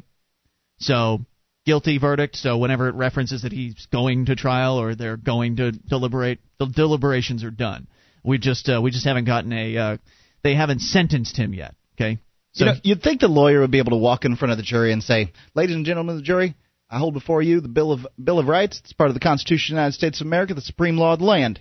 And then just read the right of the people to keep and bear arms shall not be infringed. Thank you, you, you thank would, you, ladies and gentlemen of the jury. You, you would think. Find this man not guilty. That's uh, part of the case, Mark. In fact, as to why it was that he wasn't allowed to do that. Here's how it worked.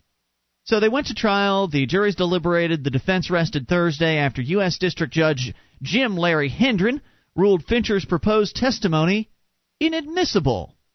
Fincher testified for more than an hour with the jury out of the courtroom, so Hendren, the judge, could decide if his testimony was admissible. Hendren has repeatedly ruled that the defense can attack the government's evidence, but not the law that applies to the case. Amazing. He also ruled, based on the U.S. Supreme Court precedents, that laws passed by Congress to regulate firearms do not violate the Second Amendment. After hearing Fincher out, Hendren decided that the testimony was aimed at challenging the legality of federal gun laws, not if Fincher had illegal unrestricted firearms, or rather unregistered firearms, in his possession. Fincher maintains the possession of the guns which he does not deny should be should not be criminalized because their possession was reasonably related to a well-regulated militia based on the Second Amendment to the US Constitution. Fincher said uh, who said the group would have been derelict to not use inexpensive, available, and effective military weaponry to protect their homes and the state. Now, I don't think the article has mentioned it yet, but Fincher is a lieutenant in the yes the uh, the militia of Washington County, mm-hmm. so he is a militia member. Fincher said the group, uh, let's see, according to police, Fincher had two 308 caliber machine guns, homemade versions of a Browning Model 1919. The other firearms were 9mm Sten design submachine guns and a sawed-off shotgun. He said they were an ideal machine gun for a militia. While the defense has tried to make the case an issue of the Constitution versus federal gun laws, the government has tried to make the case as simple as possible for jurors. Fincher had the machine guns, and they weren't registered as required by federal law. And as we've seen, whenever somebody tries to challenge the law itself in a courtroom, this is what happens. The judge decides, no, there will be no law in my courtroom. Yeah. You, will. The American people are just aren't smart enough and aren't capable enough deciding on their own laws. We have professionals for that. Right. If the law's on the books, the judge will not allow it to be challenged. The judge will not allow jury nullification to come up. That was another tact they were trying to take with this case, was to point out that this is an asinine law, please throw it out. And the judge just refused to even allow them to utter such things in the courtroom.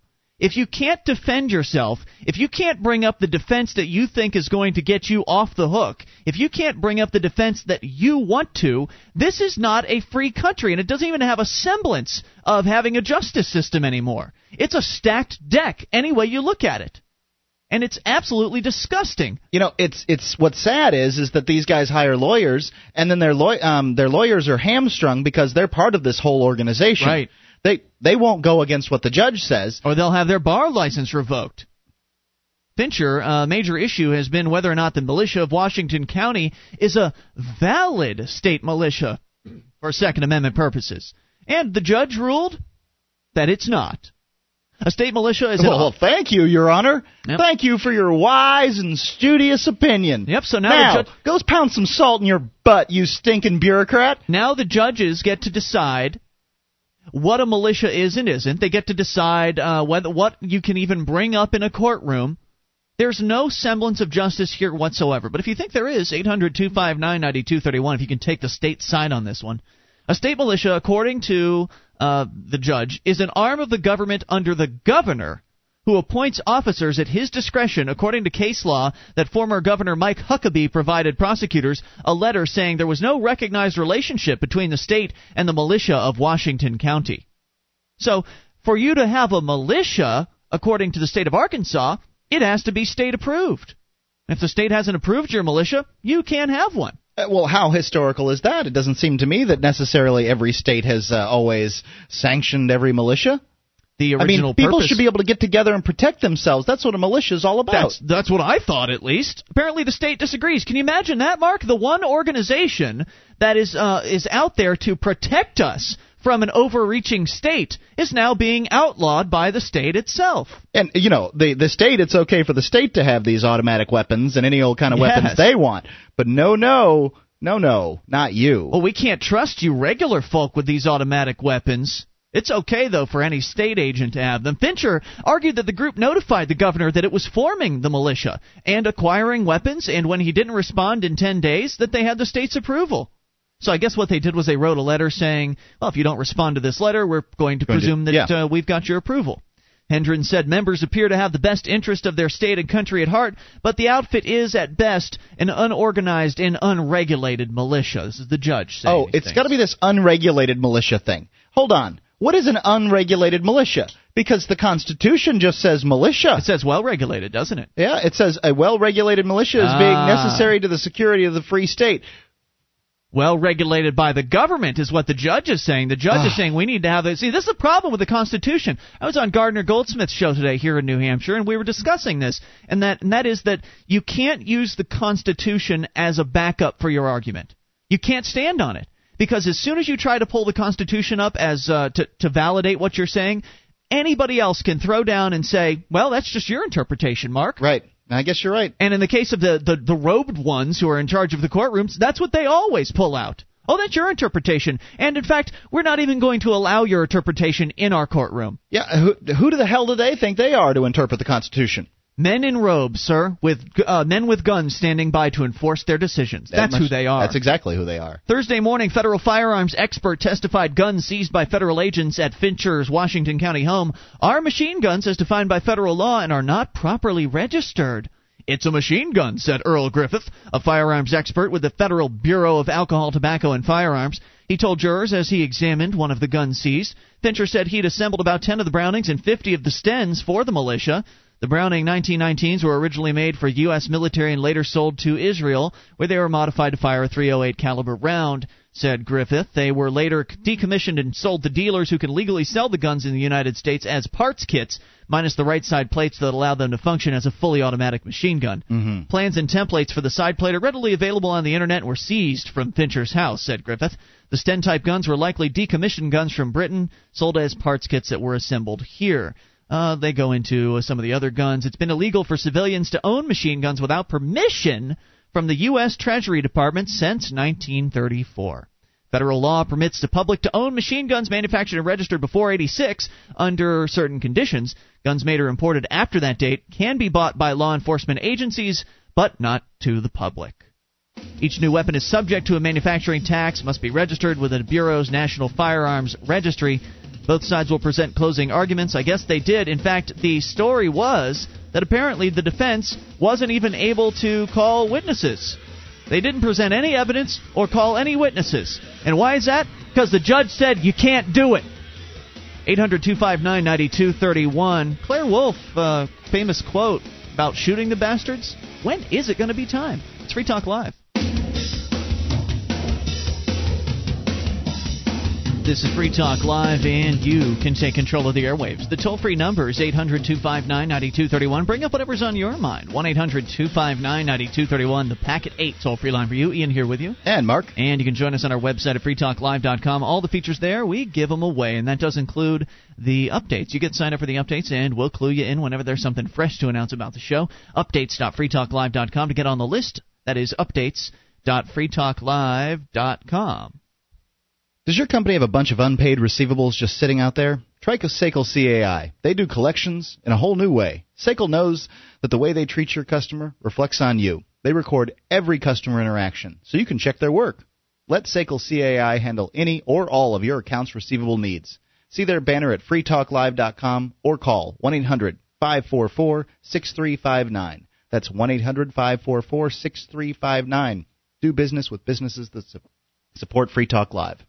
1 800 259 9231. We just got some very disappointing news uh, out of a case happening in Arkansas, and I sort of just learned about it within the past day or so, and it has just been decided by the jury in this case that Wayne Fincher is guilty. Hollis Wayne Fincher, guilty of having unregistered firearms and uh, and I guess being open about it. I mean, he drew some attention to himself because he just thought it was okay what he was doing, and he was willing to take it uh, take it to the courts and and fight it out. And He thought that he would have the opportunity to fight this 1930 something law that outlaws people owning machine guns in the United States. He thought that. Can you imagine this, Mark? He thought that the judicial system was the appropriate place for uh, laws to be challenged. It's crazy. And possibly overturned. I mean, wasn't that the original purpose of the judicial branch? Was to examine the laws and determine whether or not they are actually indeed or not uh, constitutional? Um, it seems like the that, that's what it's that seems right to me. I guess he had that silly idea in his head and figured that well, if they brought him up on charges, he'd be able to fight the charges and you know present a case and maybe just maybe get the law overturned as unconstitutional.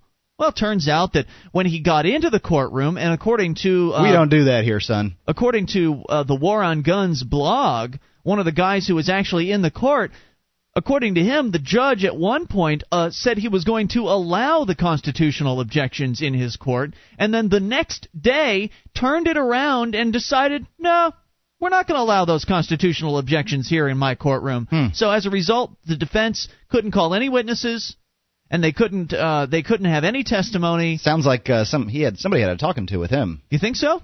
That's what the suggestion was here this in this blog. It's that it seems like it. Those BATF guys can be pretty scary dudes. I mean, these are the same people that killed the uh, the folks at Waco and uh, and Ruby Ridge. Mm-hmm. So wouldn't put I wouldn't put it past them to be violent and threatening towards people. But either way, the judge came back and said, "Nah, you won't be talking about the Constitution in this courtroom. Nope, sorry, you can't challenge the law itself. All you can challenge is whether or not you broke it. And of course, he admitted to having the guns. He had the guns. Everybody Right. knows he had the guns. So, to the jury, it seemed like it was an open and shut case because the judge wouldn't allow him to actually present his defense. You know, here's what I would have done: is I would have asked my lawyer, "Please sit here and make sure I don't mess up, but I'm going to handle it from here on out." And then go ahead and shut me up at my own trial. Mm. How are you going to do it? How are you going to get a jury to sit there? uh, I mean, to, to, to, you're going to keep sending them out of the room. You're going to keep silence. You, I will not have the Constitution in my courtroom. I mean, really, what are you going to do? you You're, might as well. You don't have anything to lose, right? right. I mean, you know you're going to get thrown into the clink either way. you might as well handle it from there on out. I might as well question those people because I don't have any witnesses left. They're, they're probably not going to let me call anyone up anyway, and then I get to do the closing ar- arguments. Now I mentioned Claire Wolfe's famous quote about uh, is it time to to shoot the bastards or when will it be time? I don't remember the exact Our go- government's at a funny stage. Um, it's it's too late to do anything about it, and it's too, Too early, early to, shoot, shoot the the bastards. Right. And we don't advocate violence here on Free Talk Live. In fact, I personally would prefer nonviolent solutions to downsizing the government, to getting the government out of people's lives. It's all I find acceptable. But but at a certain point, eh, you know, at what point do we cross that line? Well, it's not when, today. When they start throwing people in prison and not even allowing them to bring up defenses in these so-called fair courts that we are supposed to have. The courts have been decimated. The Congress is full of sc- uh, scam artists and thugs. And the president is a, is another lowlife just like the rest of them are. The whole situation has been corrupted, and it has no resemblance at all to what the founding fathers originally intended. So when do we finally cross that line? I don't know. And I'd like to hear your answer at 800 259 9231 and how you feel in general about people not being allowed to bring the law itself into the courtroom, the Constitution itself. It's not just in this case, it's also in the case of the tax freedom advocates like Irwin Schiff. They weren't allowed, he wasn't allowed uh, to bring up his arguments. Now, they he- just railroaded him right into a prison cell. Didn't just he like they did represent himself guy. though? I don't recall. I, I I thought he don't did. recall. We got to go to the phones now. Edward in New Mexico. You're on Free Talk Live with Ian and Mark. Uh, hello. Hey, Edward, what's on your mind? Uh, thank you for taking my call. Sure, What's on your mind, sir? Um, well, I'm listening to you rant about the judges and stuff, and it's really a frustrating topic for me. Yeah. Um, I've been following a group called Citizens of the American Constitution.org. Okay. Jack and Margie Flynn of uh, just north of me, Santa Fe, New Mexico. Yeah, I think I've heard something about them.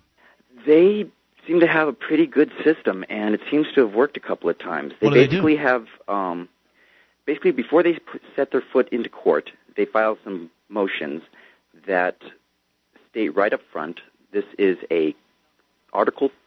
Um, sorry, I'm getting all nervous here. That's all right. Uh, Article 3 constitutional court with a jury and a sworn judge, ju- uh, verif- uh, an affidavit or a motion verifying that the court has, that the judge has sworn in uh, oath to the Constitution, Okay. has a surety bond and all that stuff, uh, et cetera, et cetera, and basically brings it into a constitutional instead of an administrative court. Um, that what that allows them to do is when the judge comes up and says, you know what, you're not allowed to insert the Constitution here, they can stand up and put some teeth into it and say, excuse me, sir, you took an oath to this Constitution. You are in a state. You, what you are you going on the public record as um, going on in insurrection of the Constitution? Hmm. And they take it a step further and saying you have an armed bailiff standing next to you that is not taking action against you in this. This makes it armed rebellion against the Constitution. You Hmm. just entered treason, sir, on the public record. And they push it Interesting from that angle, and it sort of gets the judge by the balls. So Yeah, it really, it it does sound good. It sounds like uh, Are they representing themselves? because sort of ahead of Yeah, time you're, you're asking them You gotta questions that pro make them say yes. Well, that's the thing. You stick before. Okay, to set it all up correct, if I can calm down a second and get it out. You're doing fine. It's just They- us, man. There's nobody else listening. Just me and Mark. they say um, basically what do they they do is they set up a bunch of pre-court motions that say, "Have you done a, um, have you sworn an oath to the Constitution?"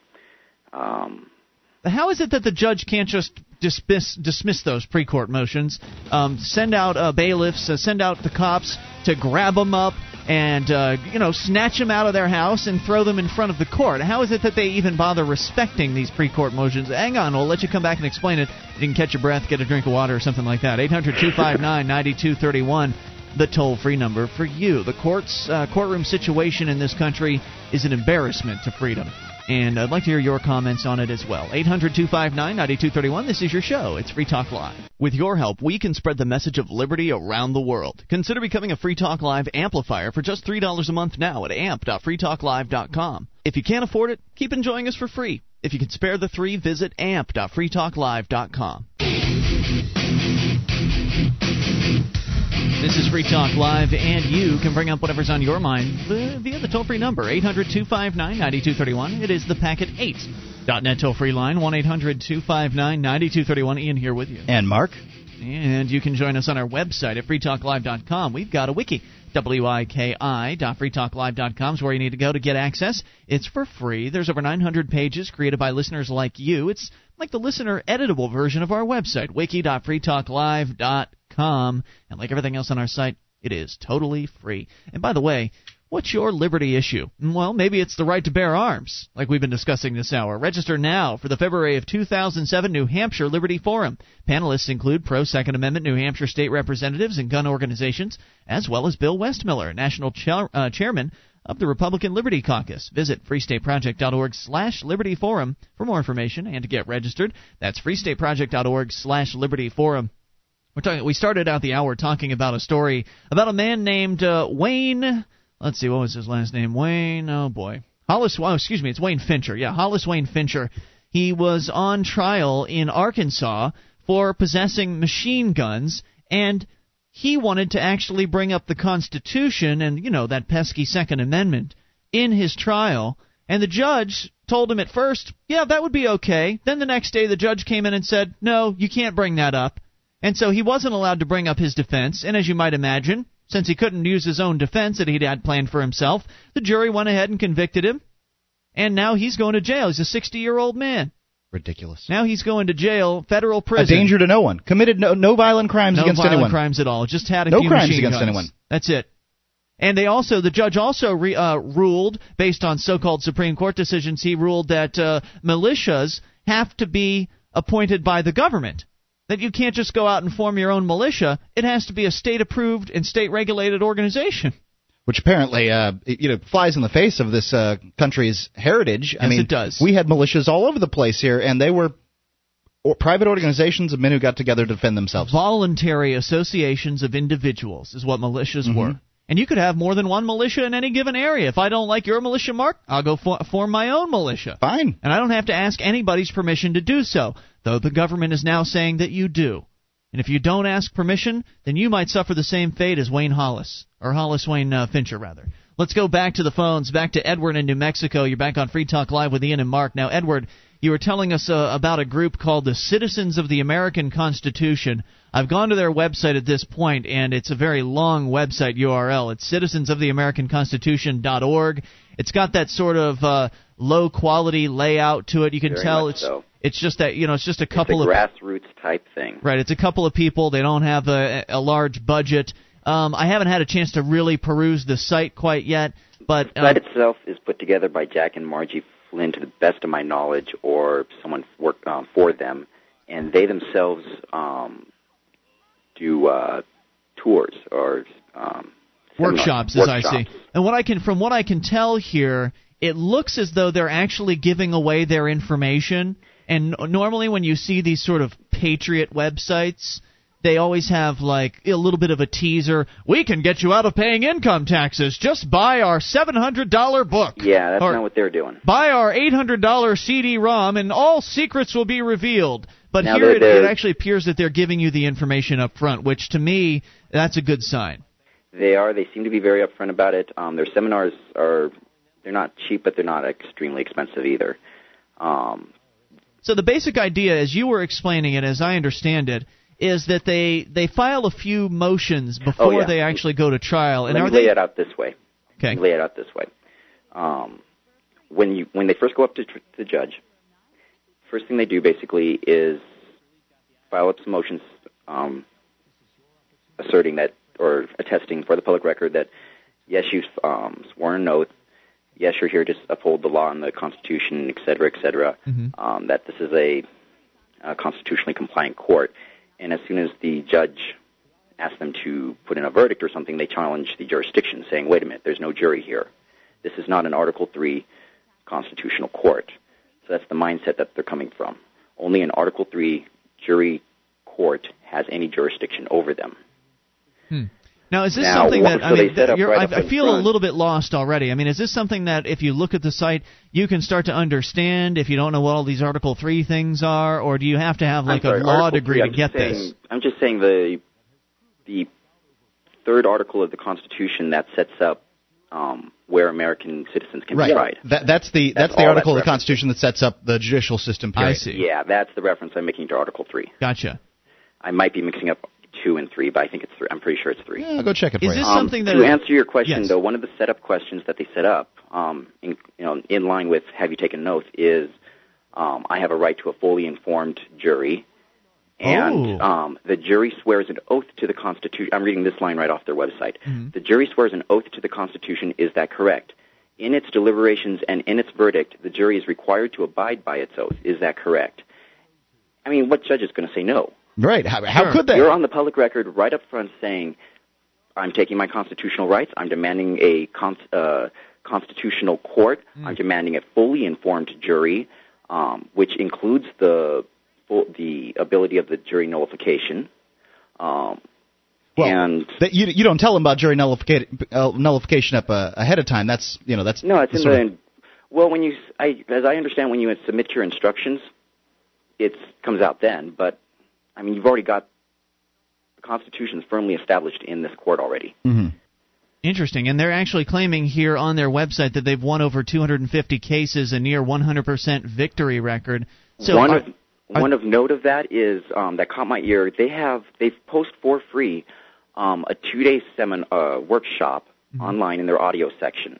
It's a little dry to go through, but it's it kind of if you if you pull pull if you listen to it, you can pull quite a bit of information out of it. It's well worth it. I've listened to it three times over now, and I still haven't managed to figure out exactly all of it. interesting. Now, are they actually But uh, w- wait a minute, representing where I was going with it, sir? Or in, it was um, they were involved in um, the group that initially got the um, Los Alamos labs cleanup initiated here in this state. I don't know what that is. Um, the nuclear test labs here in uh, New Mexico. They did what now? What what about them? Well, I wish I didn't have all the history up. I don't have this history up in my fingertips. I'm not ready to talk about this. I don't remember, Okay. but it's basically the lab was basically running under the radar for some 30 whatever years, um, and the neighborhoods were getting sick and stuff. Uh, these people, Jack and Margie Flynn personally, got involved with some of the groups or one of the groups um, trying to get uh, this looked at and getting Los Alamos cleaned up. I see. So they stepped in and, and assisted. Now, are they actually lawyers, or are they just people No. who come in and assist on people's cases? they don't even assist. They'll give adv- they'll give you their opinion in what they would do. Mm-hmm. You know, it's it's pro se. It's your one of the things I really respect about these people is that they don't try and come in and say, "Hey, we can solve all your problems." They're coming in here and say, "Hey, look, we have some pieces of information. If you absorb these pieces of information and you use them correctly, you can get quite a bit done with them." They basically turn around and say, "Hey, look, we can't solve your problems. The responsibility is on your shoulders. Here's the tools." I like it, and I like the fact that they give them up front on their website because nothing says scam to me more than uh, than a teaser website and then a you know an order form. Yeah, yeah. No, the only teasing thing about their website is the very slow development, and I think that's just because they don't have a development team on their website. Right. They And they're probably just- managed to put it together themselves, or a friend did it for Right. Probably just a couple of older folks, and they don't really have a grasp on the internet. And, and they're probably uh, not making that that. much money. Part Yeah. right. Good point. Hey, thanks for bringing that to my attention. And if you would post that link on our bulletin board system for other people to uh, to vet and take a look at, because I know our listeners are going to find that interesting. Can you do that? Sure, we'll do. Thanks, Edward. Appreciate hearing from you, sir. Eight hundred two five nine ninety two thirty one. I know I want to definitely poke around on it and see see how I feel about it because I like Marc Stevens, uh, who kind of sounds like he's got a bit of a. They sound like they've got a somewhat similar approach to Marc Stevens, but uh, maybe maybe a mix of the two would be useful. Uh, Marc Stevens, of course, over at AdventuresInLegalLand.com. Just basically, the idea is you don't go into the courtroom taking what they dish out. You go into the courtroom taking a strong stand on your principles and what you expect out of the trial. You ask questions, as he was pointing out, or file papers that essentially box the judge into a corner where the judge says, Well, yeah, of course you're going to have a constitutional, oh, of course you'll have a fully informed jury. That way, when you finally bring up jury nullification, the judge can't say, Whoa, you can't talk about that in here. Whoa, my jury needs to be informed, Wait, Your Honor. Judge, you said they'd be fully informed. I have it right here. You signed this document. More on the way. It's Free Talk Live. This is Free Talk Live. Only moments remain. You can still take control of the airwaves and bring up what you want if you dial in toll free at 800 259 9231.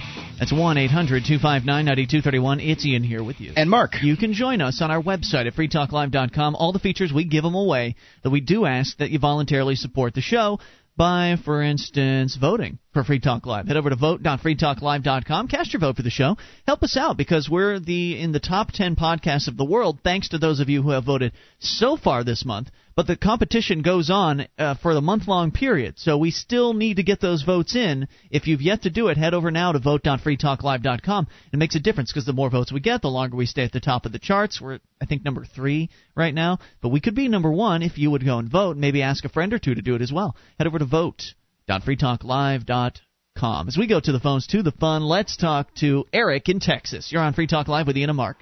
Hey guys, how's hey, it going? Hey Eric, hey, man. great. What's on your mind? I wanted to talk about Ron Paul, but real quick, uh, Thursday of last week, you had a couple guys call in who were worried about RFID chips and passports and such. Okay.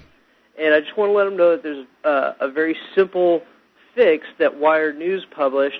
Apparently, you just take a hammer to it. Hmm. Yeah, I saw that. Like in the, it's a, apparently it's in the back of the passport. If you yeah. if you get a passport this year, as of the January first, they now all have RFID chips in it. Um, but yeah, apparently you can find it if you, I guess, press on the pa- the back of the passport and then mm-hmm. just slap it with a hammer because everything else will leave impressions. Like if you put it in the microwave, that's going to make it look different, and if you if you burn it, they're going to know you've uh, tampered with it. But if you slap it with a hammer, it's the simplest way to get rid of it, and they won't ever know you did anything. Put some cloth over it so that you don't scuff it up with the hammer. That's a good idea. And I assume it would work for the credit cards that they're putting the chips in as well. Give them a good uh, whack. Yeah. Awesome. Uh, but I wanted to talk about Ron Paul, and sure. when I first heard that he had announced his candidacy, uh, I just f- kind of felt, eh, he'll never get it. I mean, it, he's not the kind of candidate that the GOP would typically nominate. Right. But then it occurred to me, his timing couldn't be more perfect after the success success of the first 1,000 pledge. Yeah, I really wonder if the Free State Project is a factor at all in his decision. And I think when he, if he does finally decide to run, he's exploring the idea right now. But if he does finally file and run for president, we'll have him on the show. And I want to ask him that question as to whether or not the Free State Project was a factor, considering New Hampshire will be one of the first two or three states where the primary occurs. Is he expecting that the Free State Project will rally behind him and help him win New Hampshire? I mean, if he gets a, a, a big win in New Hampshire, I mean that that could really catapult his candidacy. It really could. You're yeah. absolutely right. And uh, I, I'm just really excited to see that. Unfortunately, since I'm a registered libertarian, I wouldn't be able to vote for him in the primaries. But well, and um, there are no registered libertarians in uh, New Hampshire. It's true. In fact, in New Hampshire, you can actually change your registration the day you go and vote. So, uh, or in the primary. So ah. when so when we went in there, we were registered as undeclared, and you can go in and you can just say, okay, I'm going to be a Democrat today, or I'm going to be a Republican today, and you can actually choose which party's primary you want to vote in. I'll have to find out if I can do that here in Texas. Probably not, but sh- you should look into it. Yeah.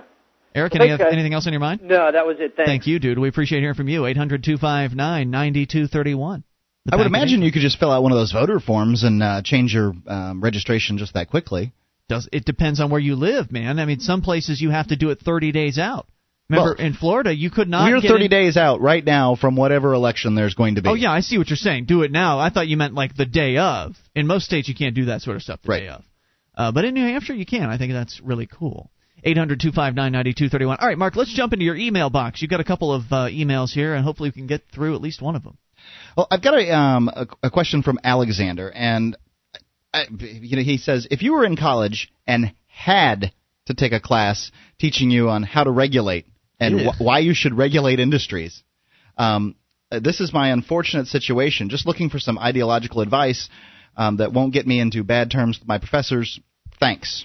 So clearly, Wait, what was the question? The question is, um, if you were in college and had to take classes teaching you on how to regulate and why you should regulate um, industries. That's Uh, not a question. not- well, what can I tell you?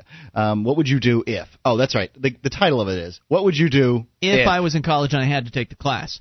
I think that I would take the position of well, I don't I'm not opposed to regulation if it's a voluntary process, if it's a third party regulation. So maybe spin it like, yeah, businesses should be regulated, but they should be regulated by third parties like consumer reports and it should be done on a voluntary. and they do a much basis. better job. Right. Right. Well, I would take that tack. That's really great, Ian. Yep. Um, I, I, you, you, you did a lot better than me because I would have just gone in and argued against um, government regulation the whole way through. Right. Show that you show your teacher that you care about protecting people, Mhm. And that if we allow the marketplace to regulate, then people will be better protected than they currently are. Show much. Uh, show how much more effective private regulation is. Yeah, do a do a compare and contrast, and that might be a great you know final paper or something like that, or or a theme throughout the year, maybe focusing on, for instance, different industries like uh, restaurants. A lot of people are concerned about getting sick from a restaurant. Uh, focus on uh, even focus on maybe um, theoretical industries, or not so. I mean, not so theoretical in Nevada at least, but maybe prostitution. Show how